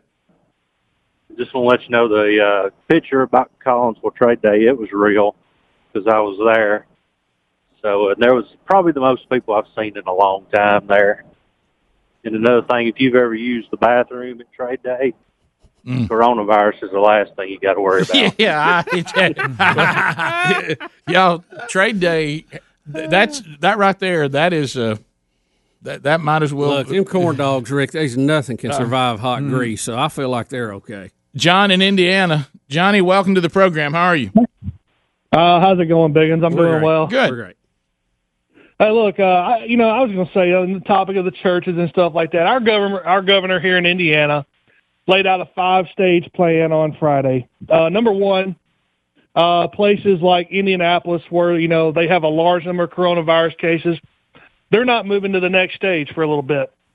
Number two, barbershops are going to open. They're going to do it by appointment only, but they're going to open. Our churches are going to open. He's saying, look, if you're 65 and older, we recommend, you know, you still stay home, but you don't have to. Our restaurants, they're going to open at 50% capacity. And so he, you know, he laid out this very well detailed plan of getting folks back going uh, to the point that hopefully by July the 4th, we're, we're running full speed ahead. Yeah, that was one of the things in our state. It all sounds very, very level headed to me. In our state, I can't for the life of me figure out how a retail location can open at 50% capacity, but a restaurant and a barbershop can't. That doesn't make any sense to me. I mean, I, the logic of that just doesn't seem well, and to know, hold up. You know, uh, restaurants are already, you know, th- th- by their very nature, they have a lot of rules and things. I mean, they they're inspected by the health Sure. department, and you know, cleanliness is a big part of that already. So. It, it, it is a little strange how we're we're coming up with some of this, but I, look, we've got a plan. It's laid out. Mm-hmm. It's just some of the people left out of this are unhappy, and and it you know, and it questions why we're making these decisions, and we covered that. Well, and, and like Speedy said in the break, as Dad was talking about, the restaurant lobby or the restaurant, whoever their their representatives are, Mhm. are saying, "Look, here's what we're willing to do," and and it's over and above what you would Oh, want yeah, uh, yeah. for for you to feel good about going in there. And here's the other thing: you still don't have to go in there. Mm-hmm. We, we have this mindset. I know we got a bunch of doofuses out there. I see them, but you know, but like I said, I can't do nothing for people that'll drink Clorox. I don't know what I can do for them. Yeah. No. Okay. But but I'll do the best I can. So there's certainly some doofuses out there. I got it. But we're acting like if a business opens, that all of a sudden people they have this giant magnet, like you'd see, you know, when Wiley Coyote was trying to catch Mm-hmm. Right. the Roadrunner. Yeah, the that Acme big, that- magnet. that big Acme magnet, and it's out there, and it's just going to pull you into these stores and restaurants and barbershops, and you can't get away from it. And before you know it, somebody's doing your hair or, or, or fixing you lunch. I mean, that's not how it's. you, people still can make their own decisions by the science that shows how, how high risk you are. Yeah. And by the way, the, the part of our society that's high risk is pretty well defined by every single number that comes in over and over again. It's pretty well defined now. We got it. Yeah. Of course, it looks an awful lot like the same ones every year when we Yeah. have flu, but but maybe this is just more contagious, so it might put them at a higher risk. Mm-hmm. But the death is still where death has been found every time we go through a flu season. Yeah. Uh, we we continue. Let's go to George and Boaz. George, welcome to Rick and Bubba. Go ahead. Uh, thank you, sir. I was wondering why dirty bookstores and stuff like that's allowed to stay open. Wait, what's that? Dirty bookstores? I think, I think all of them are open, right? I was about to say what now? I mean, do you, do you I mean think the dirty and the, dirty books? I think the dirty and the clean bookstores open, isn't it? Does he mean like the because, Pornsley, man. Well, well, Greg, but, but I mean, do, I don't think those bookstores even exist anymore because it's all online now. That's true. I That's a mean, good I mean, point. it's it's like Yeah, where are the dirty bookstores? yeah, I, I don't know where these CD. I mean, you can't Next- find any regular bookstores. It's next to the dirty movie theater. exactly. Crap in my back. I've just never. It's been a while since I've heard it called dirty book. Well, what else? I think Look, te- we understand I what think you're they saying. shifted technology to a different place, don't you? Yeah. Well, Rick, I think the fact he still refers to it as dirty book tells you that he's kind of still hung in the eighties. Oh. Will in Birmingham. Will, welcome to the Rick and Bubba Show. I caught Speedy reading dirty books. Yeah, d- don't make stuff Will, up. go ahead. Under his mattress, found a dirty book. Under the mattress. Hey, cleaned the tree house out in the backyard, found Speedy's dirty books. Greg, don't say that. People believe that. Will, Will, go ahead. All right, so, so so we can go to Walmart, we can go to Home Depot, we can uh, go to drive-through, uh, get food. We can certainly pump gas. We can't get a haircut. The ladies can't get their nails done, or the tanning salon, and we can't go to church. Is it any wonder the things we can't do are the same ones that don't collect the sales tax? All right, well, you know, you can certainly. I know. I don't know that that's the case. It but feels that the, way. The optics of it is certainly easy to make that accusation. Well, it's dirty, is what it sounds like. There's a big tax on them dirty books. Smut tax. That's made you so For some happy. reason, that's slaying Adler. I don't know why, but it, Something about the way he said it. I, don't- Adler, I don't know if Adler was having flashbacks. Bubba, Rick and Bubba.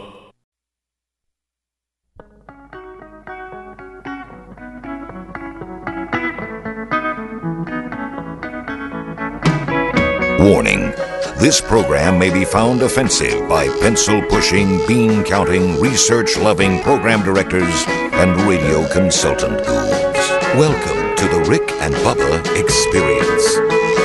It is six minutes past the hour. Rick and Bubba Show, 866 We Be Big is the number. We thank you for being with us.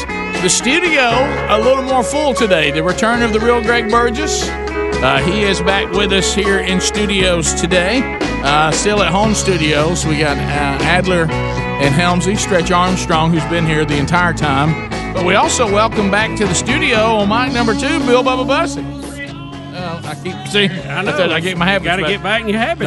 Hey, there. muscle memory. Glad to be here, Rick. Thank all of you for bearing with us through uh, what is now still the pandemic of, uh, edition of Rick and Bubba. A little different format today, though. Yeah, yeah. So we're we're still we're, we've gone to designated survivor, and and of course Adler's just on maternity leave, but he Right. he'll be returning. We really need you back next When week. When the baby starts kindergarten, is that when he's coming yeah, back? Hey, we need you back next week. When the buddy. baby starts kindergarten. Yeah, yeah. I I hope everybody understands. We got to have you back next week. Uh, I do want to make an announcement, Look at it. and I saw some people. There were a bunch of people calling last week. Gridiron Men's Conference that was scheduled for Father's Day weekend. The city of Huntsville has decided that they do not want to have that conference that soon. So if you have tickets to it, it has been postponed, but it's been moved. We already know the date uh, to the weekend of August the twenty second. Is that 21 and 22? Is that the is that the dates for that? I think it's 21 and 22. Uh, but anyway, so if you have a ticket, then it would just move to that. Uh, if you were waiting for it to solidify and you want to make a move on getting tickets, you can do that now. GridironMen.com. We're still having it. We're just moving it to later in the summer to August uh, 21, 22. Uh, everybody is still intact except for Larry the Cable Guy. Larry the Cable Guy cannot make that move. They were there was one date I couldn't make a move to, uh, but Larry couldn't make any other move than that weekend. But we're working on his replacement, and some of the people that they're talking to, it's very exciting. Uh, and and just keep praying that that'll come through, and God will have everybody there He wants to. And um, if you get a chance to hear Larry's testimony, he's got some stuff out there. I think where he's been interviewed. It's great, and we're trying to get him on Rick and Bubba University, the podcast, so we can interview him about that too. So, so anyway, so everybody, J- David Jeremiah can make the move. I can make the move. Steve Farrar's making the move. Charles Billingsley, Josh Rivas, Phil Waldrep. The only person that can't make the move is Larry the Cable Guy, and we'll announce his replacement coming up. So, Gridiron Men's Conference moved to August 21 and 22, Father's Day weekend. It has been postponed. So uh, there, there's an update. Also, uh, we need to pass this along, Bubba. You remember I was telling you last week that I've been periodically running maneuvers, taking the family down to the farm and getting us, you know, ready in case you know we do get into Thunderdome. Right. You know, just everybody. You know, it's one thing to hunt for sport and to enjoy some delicious venison and you know to fish and try to get big trophy bass in there, taking out the smaller ones, doing a fish fry every now and then. That's that's one way. It's different when you're doing this to live.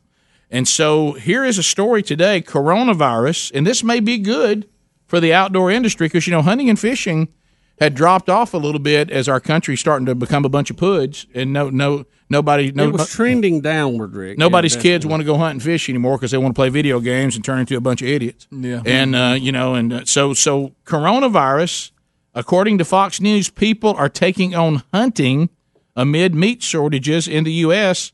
Says uh, people uh, are now considering hunting that have never considered it before. Hmm.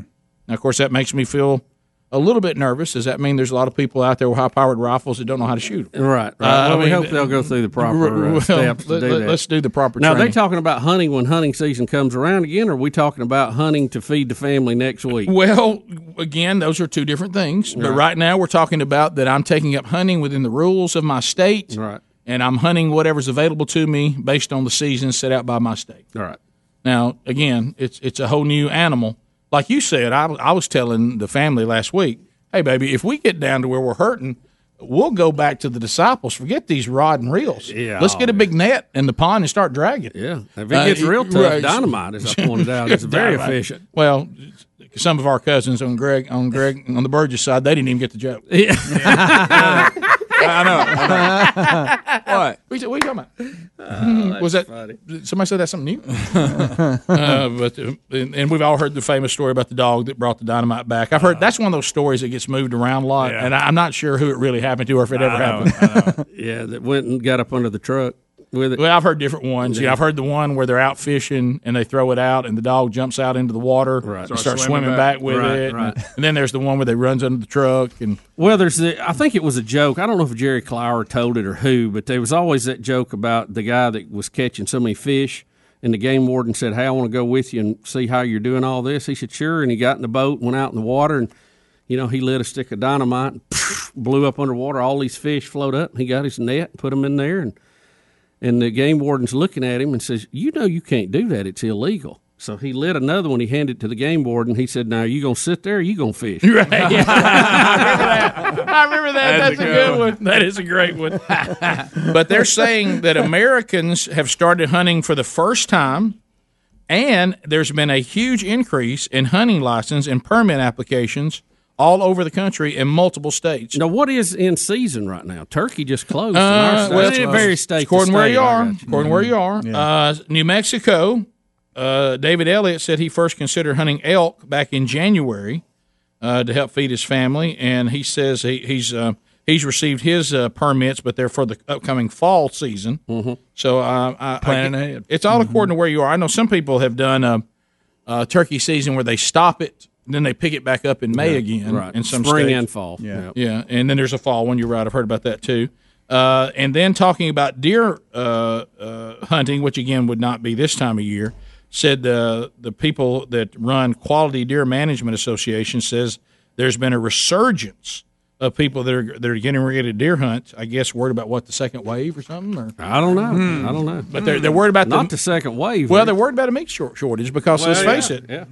Well, we've had we've had some processing plants shut down, and that's you know I know Trump ordered uh, a couple of them back to work under the Defense Production Act, which you know you never thought you'd see that. Well, so uh, so now what I've done is is Gary and of course the boys, and we're rotating a security team now. Hmm. So now we're having to protect the pond and the freezer. well, know, you 'cause it's saw my deer meat in crops it. coming in. I showed you some pictures. I got like six little tomatoes coming up on. What? I got six plants in five gallon buckets, Yeah. and I'm moving them around wherever I'm at, and. Uh, Yeah. I've got like six That's little tomatoes on there. go-to? I meant to well, tell we, you that this. means we can, you know, we're going to water these all year so the whole family can have a tomato sandwich one a week. That's I meant to tell you this, and I got Adler to confirm it. I think one of those you're you're growing marijuana. In. Am I really? Yeah. No, I think they're tomato plants. Well, that's going to I don't, finance I, don't, I, don't, I don't know if it was some joke somebody played on you, but I sent a picture of it to Adler, and he said, "Yep, that's that's exactly what it is." Okay, there it is. Seen those before. Uh, I got some pranksters around. Did the tomato plant survive that windstorm they were in the other day? wow, wow, that hey, a couple of times. I heard you had some help on that. Well, yeah. Hey, Dad.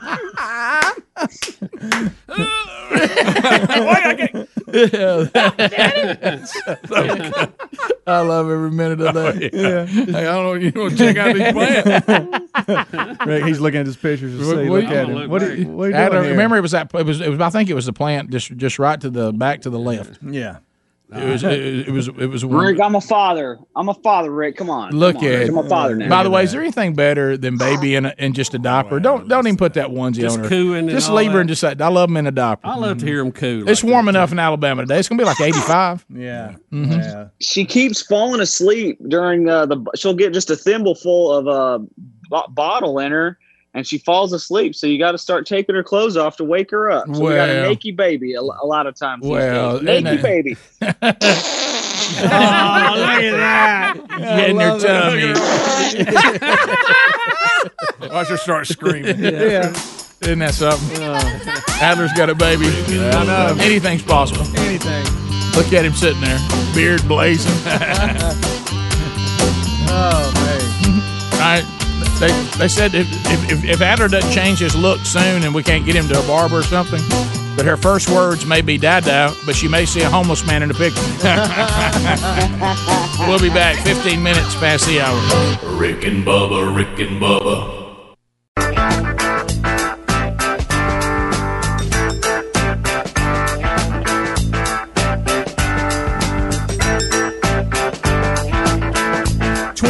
Minutes past the hour of the Rick and Bubba show.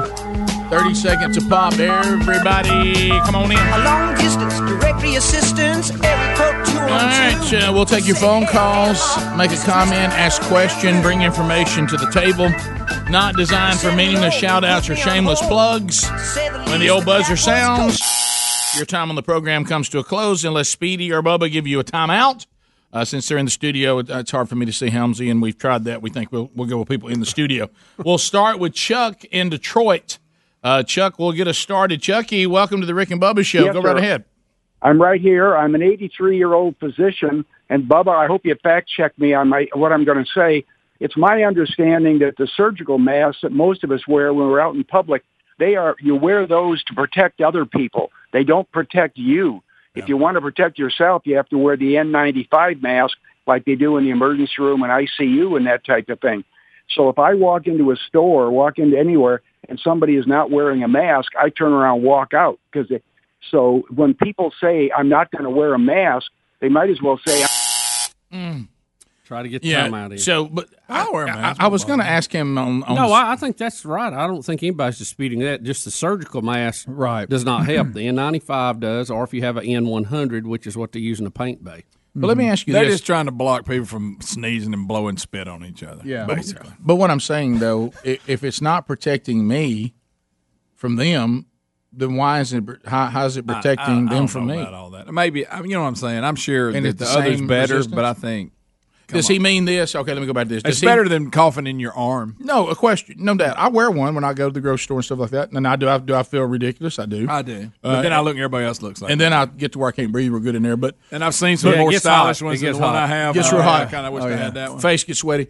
But let me let me Fog glasses up. Yeah, it does. But let me ask you this: Does he mean if you go in with your mask on and you think you're safe, but people without mask won't affect you, you need to understand that it will. Is that what I he's saying? what he is. So if it's Yeah. mask on mask, we've got the protection Yeah. that we both Yeah, need. he's I saying think that's if you what just saying. have okay. one of those No, that's that makes an. N95, I got it. Yeah, Yeah, you're somebody- basically pr- protecting the fact that you won't be spewing everything. I got you. Not it won't get to you. I see what he's saying. We continue. He said he turns around and leaves. He did. Well, and if I was rump in their face. if I was his age, I would too. uh, let's go to Landon, Birmingham. Landon, welcome to Rick and Bubba. Go ahead. Yeah, I was just wondering, uh, do you guys have any information on the mail room, uh, barbershop in Inverness if they're open today?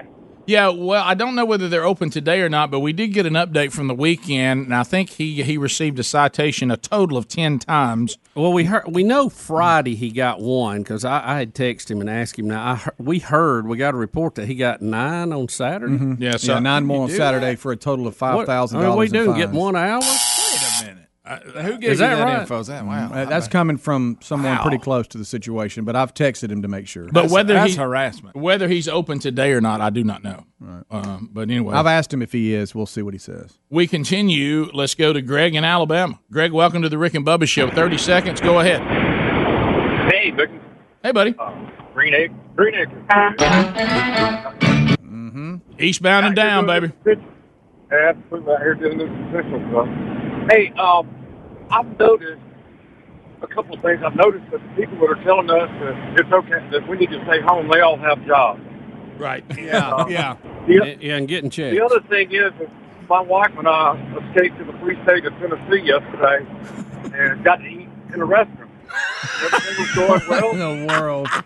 You know, it's funny you mentioned that. I know several people who went to, to Georgia this weekend, and some of them got over there and couldn't eat still. Really? Yeah. I do love that. Some we, of them were not open. we Yeah. escaped to the free state of Tennessee. Well, I noticed this in So our that's state. another thing. If you don't want to open, you don't have to. Well, in our state, uh, like uh, Sherry, high pitch. Sherry and I wanted to go out to one of the malls that, that was open, and because retail open, and to see who was open, and who wasn't, and just see what the traffic looked like. Just drive through the parking lot, and what we noticed is they all had the right to open, but it, w- varied wildly from from place to place on when they were going to actually open. Some said we'll be open May eighth. Some said still we'll open you. next Friday. Some opened up and said, "Hey, we're we're ready. We're we're opening now." So uh, the free state of Tennessee. That's funny. we continue. Didn't know this, and Bubba, you're not allowed to say it. Curtis, welcome to the Rick and Bubba Show. Thirty seconds. Go ahead. What's going on, fellas? You, buddy. Not much. I just uh, came across the wire that uh, Mr. Don Schuler passed away. Don Shula went on in. Shula. Yeah. Hold on. I mean, uh, So, w- w- just was, passing that on to y'all guys. Was it COVID? wait a minute. Is this? I think so. No, Yeah, six minutes- It six wasn't, minutes it wasn't ago. COVID nineteen. He didn't say that. Quick, somebody check on. About he Greenwood. was 90. Check on Greenwood. Somebody check on Greenwood. Greenwood, are you listening? Uh, He says the, he was The 90. reports are true. Okay. By the way. go Greg to hear Bubba. Yeah, he had that little serious authoritative. voice. This time Yeah. next year, when you announce it, Yeah, Greg. I'm checking right now online. Looks like the reports are true. Rick, according to my guy, Somebody on the inside, which means Jason Benefield, has told me that he went on in. Yeah. and I confirmed it with Mary Bird. so it's a done deal. so it's a pretty much a done deal. Pretty much, you can hang your hat on that. one. We continue. Uh, let's, let's, You're a bunch of jerks. let's go to Brad in Birmingham. Brad, go ahead. 30 seconds. Just gotta watch out for them dirty books. Dirty bucks. okay, let's go, Mary Lady. Uh, Melissa in Dothan, News Talk 1039. Melissa, go ahead. Hey, good morning, I hadn't heard that term in Um, so long. Go ahead. Listen, we were at Chick Fil A um, this past weekend because you know we all love our Chick Fil A, and you know the lines are wrapped around the building several times. But as we got through, and the girls were coming by and taking our card, I noticed like seven cars ahead. As she made it back to us, she never switched gloves, but she was always handing everybody their card back. So I think it's kind of ridiculous that we're still in this mode of thinking that we can Yeah, if you're wearing the same gloves the whole time, I mm. kind of You might as well just go barehanded and wash your hands. just a lot. wash it. You, I think we'd be better off if you went barehanded and washed your hands every time you went to a new customer. Yeah, just putting on a pair of gloves when you start your shift and taking them off when you finish. You're really do. You might as well just have your hands. Right. It's no Sure. different. You know, too, it's kind of become obvious. I touch my face a lot. And I, I ha- when I hear somebody say "Don't touch your face," my nose starts to itching so bad I can't oh. stand Oh, well, it. plus you and I, our faces are so big to Right. not touch it would mean. I mean, it's almost Yeah, that's impossible. a, that's a lot of area that's off yeah, limits. my face, my face invades a lot of space. you got to stay out of a big area. I'll tell you what else you better look out for. Daredevil. David in Alabama. David, go ahead. Thirty seconds. Yes, my question was about the loan that the companies have received. Was that to help the employees, or was that just to help the company only? Because like, we're working ourselves broke. Now you talking about the PPP loan program? Watch your mouth now. Yes, sir. Yeah, that can be used for paychecks, uh, insurance. I think they also a few utilities and rent can be used. Spell that. that. Insurance. So, Insurance. So- yeah. So under the loan, they are required to like pay us some hourly pay out of it. Well, if they if they fire you, they have to pay it back. Yeah. They can't fire people. I guess he's saying, is, is he think his company's using it for other things than I, paying them? I was trying. Yeah, Well, they're I- probably holding it until they run out, and then they use that to pay them. now they can pay insurance. Insurance. well, it's whatever you would, whatever you're paying for the employee. You know. You know how quick I'll be back on Zoom. Don't- Aren't you glad you're back? Don't you miss this? Man, Grit, what, what, what, Grit, what was the song? You're gonna miss this. Speech Uh, speech payroll. impediments are real. Insurance. yeah, it's serious conversation. Well, you got you got insurance. we got employee uh, employee payment and insurance. Hope you default on your. Hope you got insurance. Rick and Bubba, Rick and Bubba.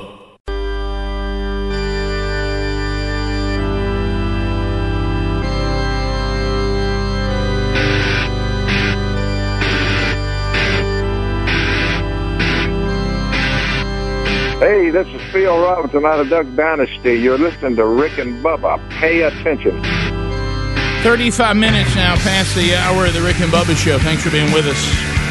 Bubba back in studio. The real Greg Burgess back in studio. Helmsy and Adler still via Zoom. And of course, Speedy and I, along with our friend Stretch Armstrong, have been here and have never left. So good to get most of the gang back together as we go to the designated survivor format. Um, Bubba, there's a lot going on, and there's so many needs uh, right now. Tomorrow is Giving Tuesday, and um, and of course uh, you can find out more by going to GivingTuesday.org. And we want to talk to Mike Lutzenkirchen, who's been on the program uh, a number of times over the last few years uh, with uh, the Lutzie43.org uh, and the Lutzie 4 Foundation. And uh, Mike, welcome back to Rick and Bubba. How are you, sir? I'm doing great, guys. How are you guys holding up? You know, pretty good. You know, trying to get, um, you know, we're, we're in that, there's a lot to discuss now, as you know, and we were talking about it. There's uh, civil liberties versus people's health and, and uh, certain concerns. And then you got the economy and, and people's livelihood. There's just so much going on. And of course, uh, you guys at the foundation are aware of that. And I know we- we're going to be given an opportunity today to maybe help the Lutzie 4 Foundation uh, with a one day campaign. So, so tell us how you guys are operating in this unique time of need. Yeah, you know, guys, I, I think you guys know this, right? Your audience, um, live in Atlanta, live in Marietta. We've been here for 22 years since we moved down from the uh, Indianapolis and previous that Chicago, our hometown. But we live in a state in Georgia where the governor has been highly criticized. Uh, one of the last to put stay at home. Some probably uh, uh, tough comments made not too long ago in regards to asymptomatic people carrying the disease potentially, and then opening up the states. And I've always believed it's easy to be a Monday morning quarterback. Um, I, I think our governor is saying, don't go get a haircut from somebody you don't know, but if you trust somebody and they're living up to you know clean living and taking care of their facilities, and you are, you can probably go get a haircut. So I think he's just saying, you know, be responsible. And I think I'm so proud of being an American. I think most of us are all doing that. and I wouldn't want to be in their shoes to handle all this. But our, our foundation, we looked back on this and said, you know, we really don't do anything that's driven towards the pandemic. But um, we wanted to respect our constituents, our followers, and our donors, our supporters, our sponsors. We've had to cancel our May 7th annual golf tournament, which is a big fundraiser for us. But lately, we're proud because we're gonna we're, we're actually in the middle right now, guys, of uh, reviewing 62 applicants for our PFL Prepared for Life $4,300 scholarship program, and it's the highest number of applicants we've had, and uh, we are going to award 12 to 15 uh, college-bound seniors in high school or current college undergrad students from our scholarship program. But we're really taking a look at things and how can we do some things to really help the frontline workers. And when Giving Tuesday organization announced that they were going to do a Giving Tuesday Now campaign, that's tomorrow, May 5th, which I kind of chuckled at. It's on Cinco de Mayo. Uh, right. You know, we, we looked at this thing and said, how can we help? And our family's feeling this a little bit up front. My wife has been a uh, RN for her, her career, and she works at the Kennestone Wellstar facility here, one of the larger hospitals in Georgia, and normally is on an elective surgery floor, but they shut that down about a month ago. And Mary's working other hours in the hospital, and she's been frontline with some some uh, COVID nineteen positive patients. Unfortunately, they lost one on one of the first shifts she worked in Mm. ICU. So we're seeing this as a family. We're social social isolating from our 18 month old and Mm. eight month old, uh, uh, uh, eight week old, I should say, grandbabies, which has been difficult. But thank God for Facebook. So we're blessed that we can see them daily. Sure. So we took a look at things. How can we contribute? And we had the idea that said, "Hey, I bet you, you know, through our followers, through our email blasts and social media, could we um, raise seven thousand dollars?" And to be candid with everybody, like I try to always be, is we're going to take seventy-five percent of what we raise tomorrow, and we're going to go and part uh, purchase forty-three dollar gas cards. Everything we do is around Philip's number forty-three in the foundation, and we are going to identify worthy frontline workers in organizations like senior care centers, hospitals, potentially um, uh, grocery stores. Uh, my dad was a 38 year fireman, so we're going to do firehouses and so forth in Atlanta, Birmingham, and Montgomery, and we're going to distribute these $43 cards. And we're going to partner with one of our 43 uh, co-branded keys, countdown cards, and lanyards, which is all about taking 43 seconds before you start your vehicle, any type of vehicle, to make sure you've got a clear head, clear hands, clear eyes, and click it. So we thought that's how we could really contribute during this pandemic. And again, in, in all transparency, the remaining 25% is going to go to help fund the foundation, the operational expenses of the foundation. Yeah, and as you said, you guys, you know, which is exciting that you have so many people applying for the scholarships now. So, you know, that part of the foundation, which was, you know, uh, the original focus, along with the, you know educating people on the 43 second program, uh, certainly that's a good problem to have. But uh, but right now, you guys are going to take a break to help out some of those that are being hurt, that are being affected in a very unique situation. Yeah, that's right. And I tell you what, just going through these uh, applications over the last uh, week and a half, we got a great board of directors, and then my wife and three daughters review all the applicants. Um, we're just we're just blessed that financially we're in a position that we can give away, you know, 12 to 15 $4,300 scholarships. And when you read some of these resumes, we don't know the financial background of these kids. Um, some share what their financial background is, but it's going to help kids go to Auburn, Alabama, uh, South Alabama, colleges out west, Arkansas State. It's just it's really rewarding to do that. But I'll tell you what really jazzes me, guys, is we're going to come out of this pandemic as a foundation stronger than before we came into it. Um, we've got a great following, we've got some wonderful ideas, but it's the 43 Key Seconds initiative that's really starting to help change the narrative on a number of crashes and injuries and fatalities due to distracted and impaired driving. And I haven't been to Birmingham since this all hit, but I know what 280 and 459 is like at you know between six and nine in the morning and four and seven in the afternoon. The, the volume of traffic, I know it's been down. We're seeing reports over here in Georgia that you know they're, they're arresting people for going over 100 miles an hour on our on our highways uh, because there's no traffic. But as soon as this pandemic is curbed or eliminated, we're going to start to see high volumes on the road again, and distracted driving and using that phone is going to come back into play. And we just think 43 key seconds has a great opportunity with high school students, college age kids, and what we're really excited about corporate America is really starting to follow us and asking us to share our message and to put co-branded keys with their logo into their their employees' hands. And they a lot of them have unofficial corporate partners in education's program. In fact, guys, the last time I was on your show, uh, about this time last year, Nucor Steel, uh, director of HR up in Decatur, heard about heard me talking, and they hold a two night safety conference where they bring their employees in over two different nights, encourage them to bring their spouses in and their driving age children. And I was be I was able to be the keynote speaker because you guys gave me the audience to be mm-hmm. on their show. Sure. And what and it really touched our hearts was they said, Mike, can you go talk at West Morgan High School and at Danville Middle School here in the Decatur area? They're somewhat financially challenged schools, and what worked out great for us is Nucor took the lead in scheduling the talks. They paid an honorarium for all of our talks, and they tri-branded the key. So, for example, at West Morgan High School, it says 43 key seconds on one side of the key. On the back is the West Morgan High School logo, and then on the lanyard, it's got the Nucor Steel logo, the West Morgan logo, and our 43 key seconds verbiage. And then the countdown card has uh, all logos on it. So it's a wonderful opportunity for a corporation to give back to the communities they serve. And what we're finding out with these corporations is, you know, many of their employees have children that are just starting out as drivers or getting their permits. So that 15, 16, 17, 18 year old high school student, um, it's just a great way for them to give back in their community and make a difference. And we're, we're honored to be partnering with these uh, corporations. Mike, we just want to commend you and your family. I mean, you, you took a terrible tragedy and you have just done so much good with it. And I, I think that just speaks volumes to you guys. And, uh, you know, we're just, it, it, it's just, it gives us great feeling to see what you guys have accomplished. Well, thank you for those wonderful comments. I, um, I want to give you guys a lot of credit because I don't stay in touch with you as probably as frequently as I should. But the times I come out, I try to respect how much time I hit the, the media up to help us out. But the times I come to you, it, it's it's really with a lot of purpose.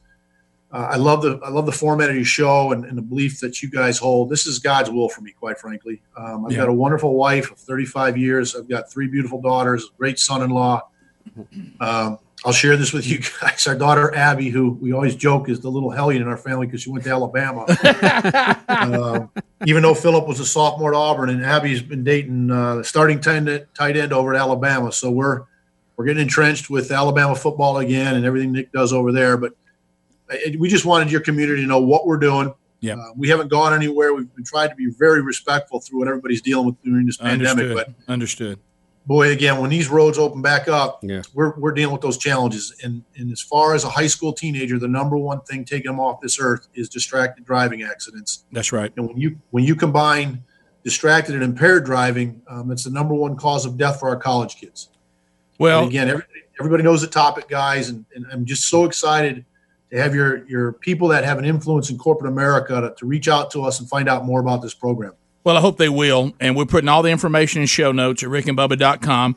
The, the ongoing, uh, you know, mission of, of, of Lutzie43.org has been laid out clearly by Mike today. But tomorrow on Giving uh, Tuesday, we're going to try to get $7,000. That'll be that'll be $43 ga- uh, gas cards. We probably can do about 125 of those because 75% will go to the gas cards, and then they'll be handed out to hospital people, uh, care centers, firemen, people that are working on the front lines to give them a little break on their expenses, and because they're still traveling, they're still working, and they're putting their lives on the line. And then 25% will go to the ongoing uh, cost from the organization. But if you'd like to find out more about it, Lutzie43.org. Don't forget Giving Tuesday, uh, which will be going on tomorrow, or you can go ahead and give today if you want to as well.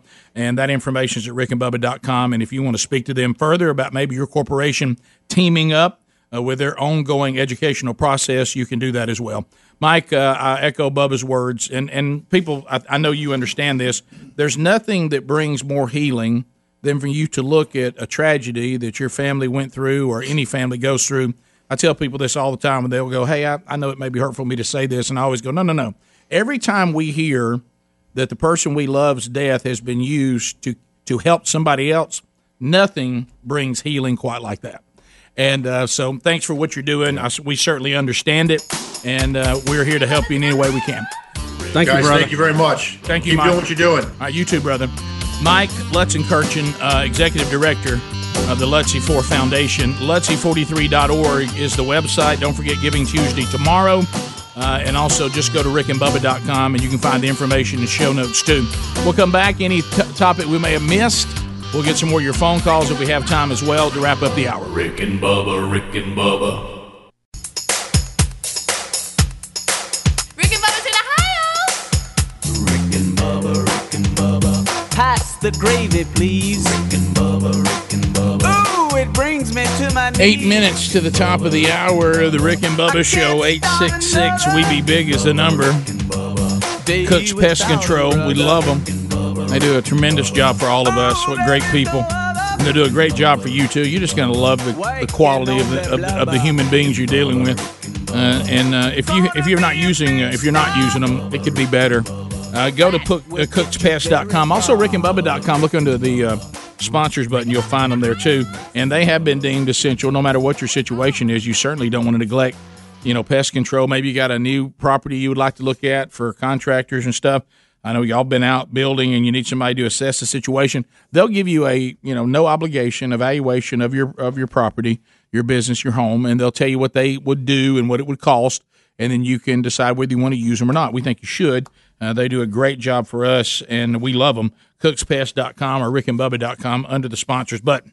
a couple of different things out there. Um, did you see the one? You know, because now we're dealing with all the Mrs. Kravitz of the world. You know, it, it, with, people have been given they think a green light to be tattletales now, and everybody wants to watch you and see what you're doing. And you know, people walking around with tape measures, I guess, to measure measure six feet. Uh, newlyweds arrested for violating coronavirus social distancing after Hawaii Hawaii hotel tips off cops. A uh, undoubtedly the California couple who allegedly refused to sign a coronavirus quarantine acknowledgement after checking into a hotel for their honeymoon uh, found themselves on the wrong side of the law.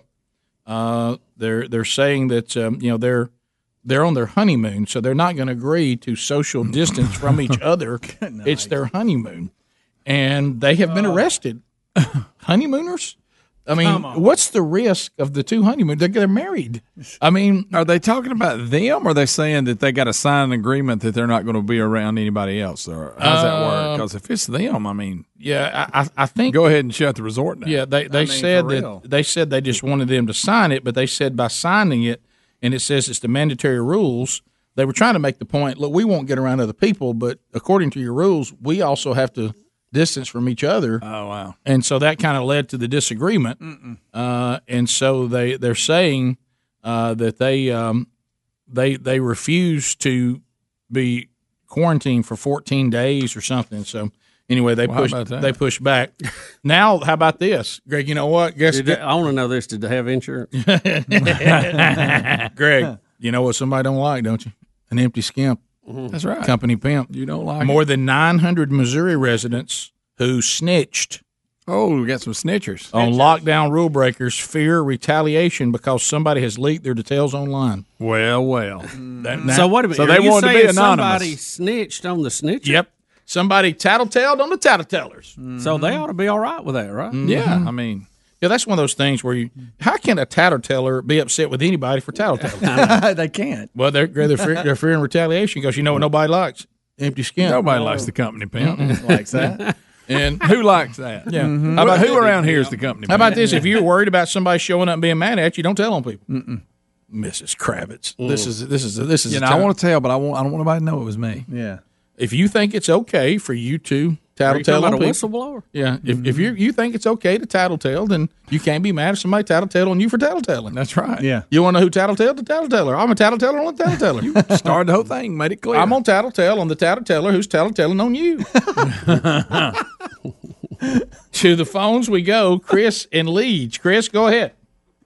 Hey guys, uh, just would like to welcome Greg back to the uh, to the station. I know I, I live in Leeds and I work in Huntsville, so I feel Greg's pain. Oh, you know it. Uh, yeah, uh, I would like to say I have a certain kinship now with Bubba. Um, I looked up Joe Diffie, and for some reason, I had somebody else's picture in my mind. Uh, can we please check on John Anderson? Is the Seminole wind still blowing? Because I thought he was dead. I think he's still with us. The Seminole wind. because it gave John Anderson gets it. Say, And he did swinging. didn't he? Anonymous caller in Alabama. Anonymous, go ahead. Um, yes, can you hear me? Yes. Yeah, we hear you loud and clear. Okay. Um, you know, you had that tooth issue where like half of your tooth broke out. Correct. and everything. I have the same thing going on, and whether you have insurance or whether you don't have insurance, ever since the mayor lifted this to where you can now go see a dentist and stuff, people who are, whether they have insurance or not, the clinics, which are always cheaper than the high priced dentist who charge an arm and a leg, um, the clinics will not see you. I've been trying to make an appointment for two weeks and they say, no, we are closed. Now, what what kind of And- trouble you having, ma'am? Um, it's it's a broken tooth. Yeah. Like it had a filling in it, and Mhm. half of it broke off, Yep. Yep. and everything. Suddenly, and that high price dentist looks pretty good now, doesn't it? That clinic ain't there for you. I know, but I, even with or without insurance, I mean the clinics are always cheaper. well, And, not right now. They're not. If it if it abscesses, you know that affects everything. If that gets into your bloodstream, it's like bad for you. Mm-hmm. Well, and stuff. mate, you got to come off the clinic. You got to go the real deal. You you gonna have to just tell that the clinic ain't there for you. You know what? You, you ever heard that term? You get what you pay for. Mm-hmm. Yeah, I deal with that and shampoo and toothpaste and all the stuff. You know, if you buy the wrong shampoo, you know your hair is going to break. I know. Well, right now, you, I'd rather I'd rather have bad hair than a toothache. I was about to say, right now, you're Well- finding out if you pick the wrong dentist, your tooth will break. Yep. Won't nobody fix it. I mean, if the clinic, I mean, what good's a clinic to you now if it won't open and see you? Oh, oh high price is ready. Got his mask and his gloves on, ready to go. That, that's set a payment plan for you. Well, hopefully, if she has insurance, I mean, that, She said most doesn't is matter. there. Insurance. Let's be honest. Let's be honest. Dental insurance. Nah, ain't that They great. don't have no, no. It's not. They that- really don't. I mean, you don't ever. I mean, what, what will you pay for that? You don't get nothing back. you know, with the hundred fifty dollar bill, we'll pay five bucks. Oh, well, thank you. Oh, wow. Rick and Bubba, Rick and Bubba.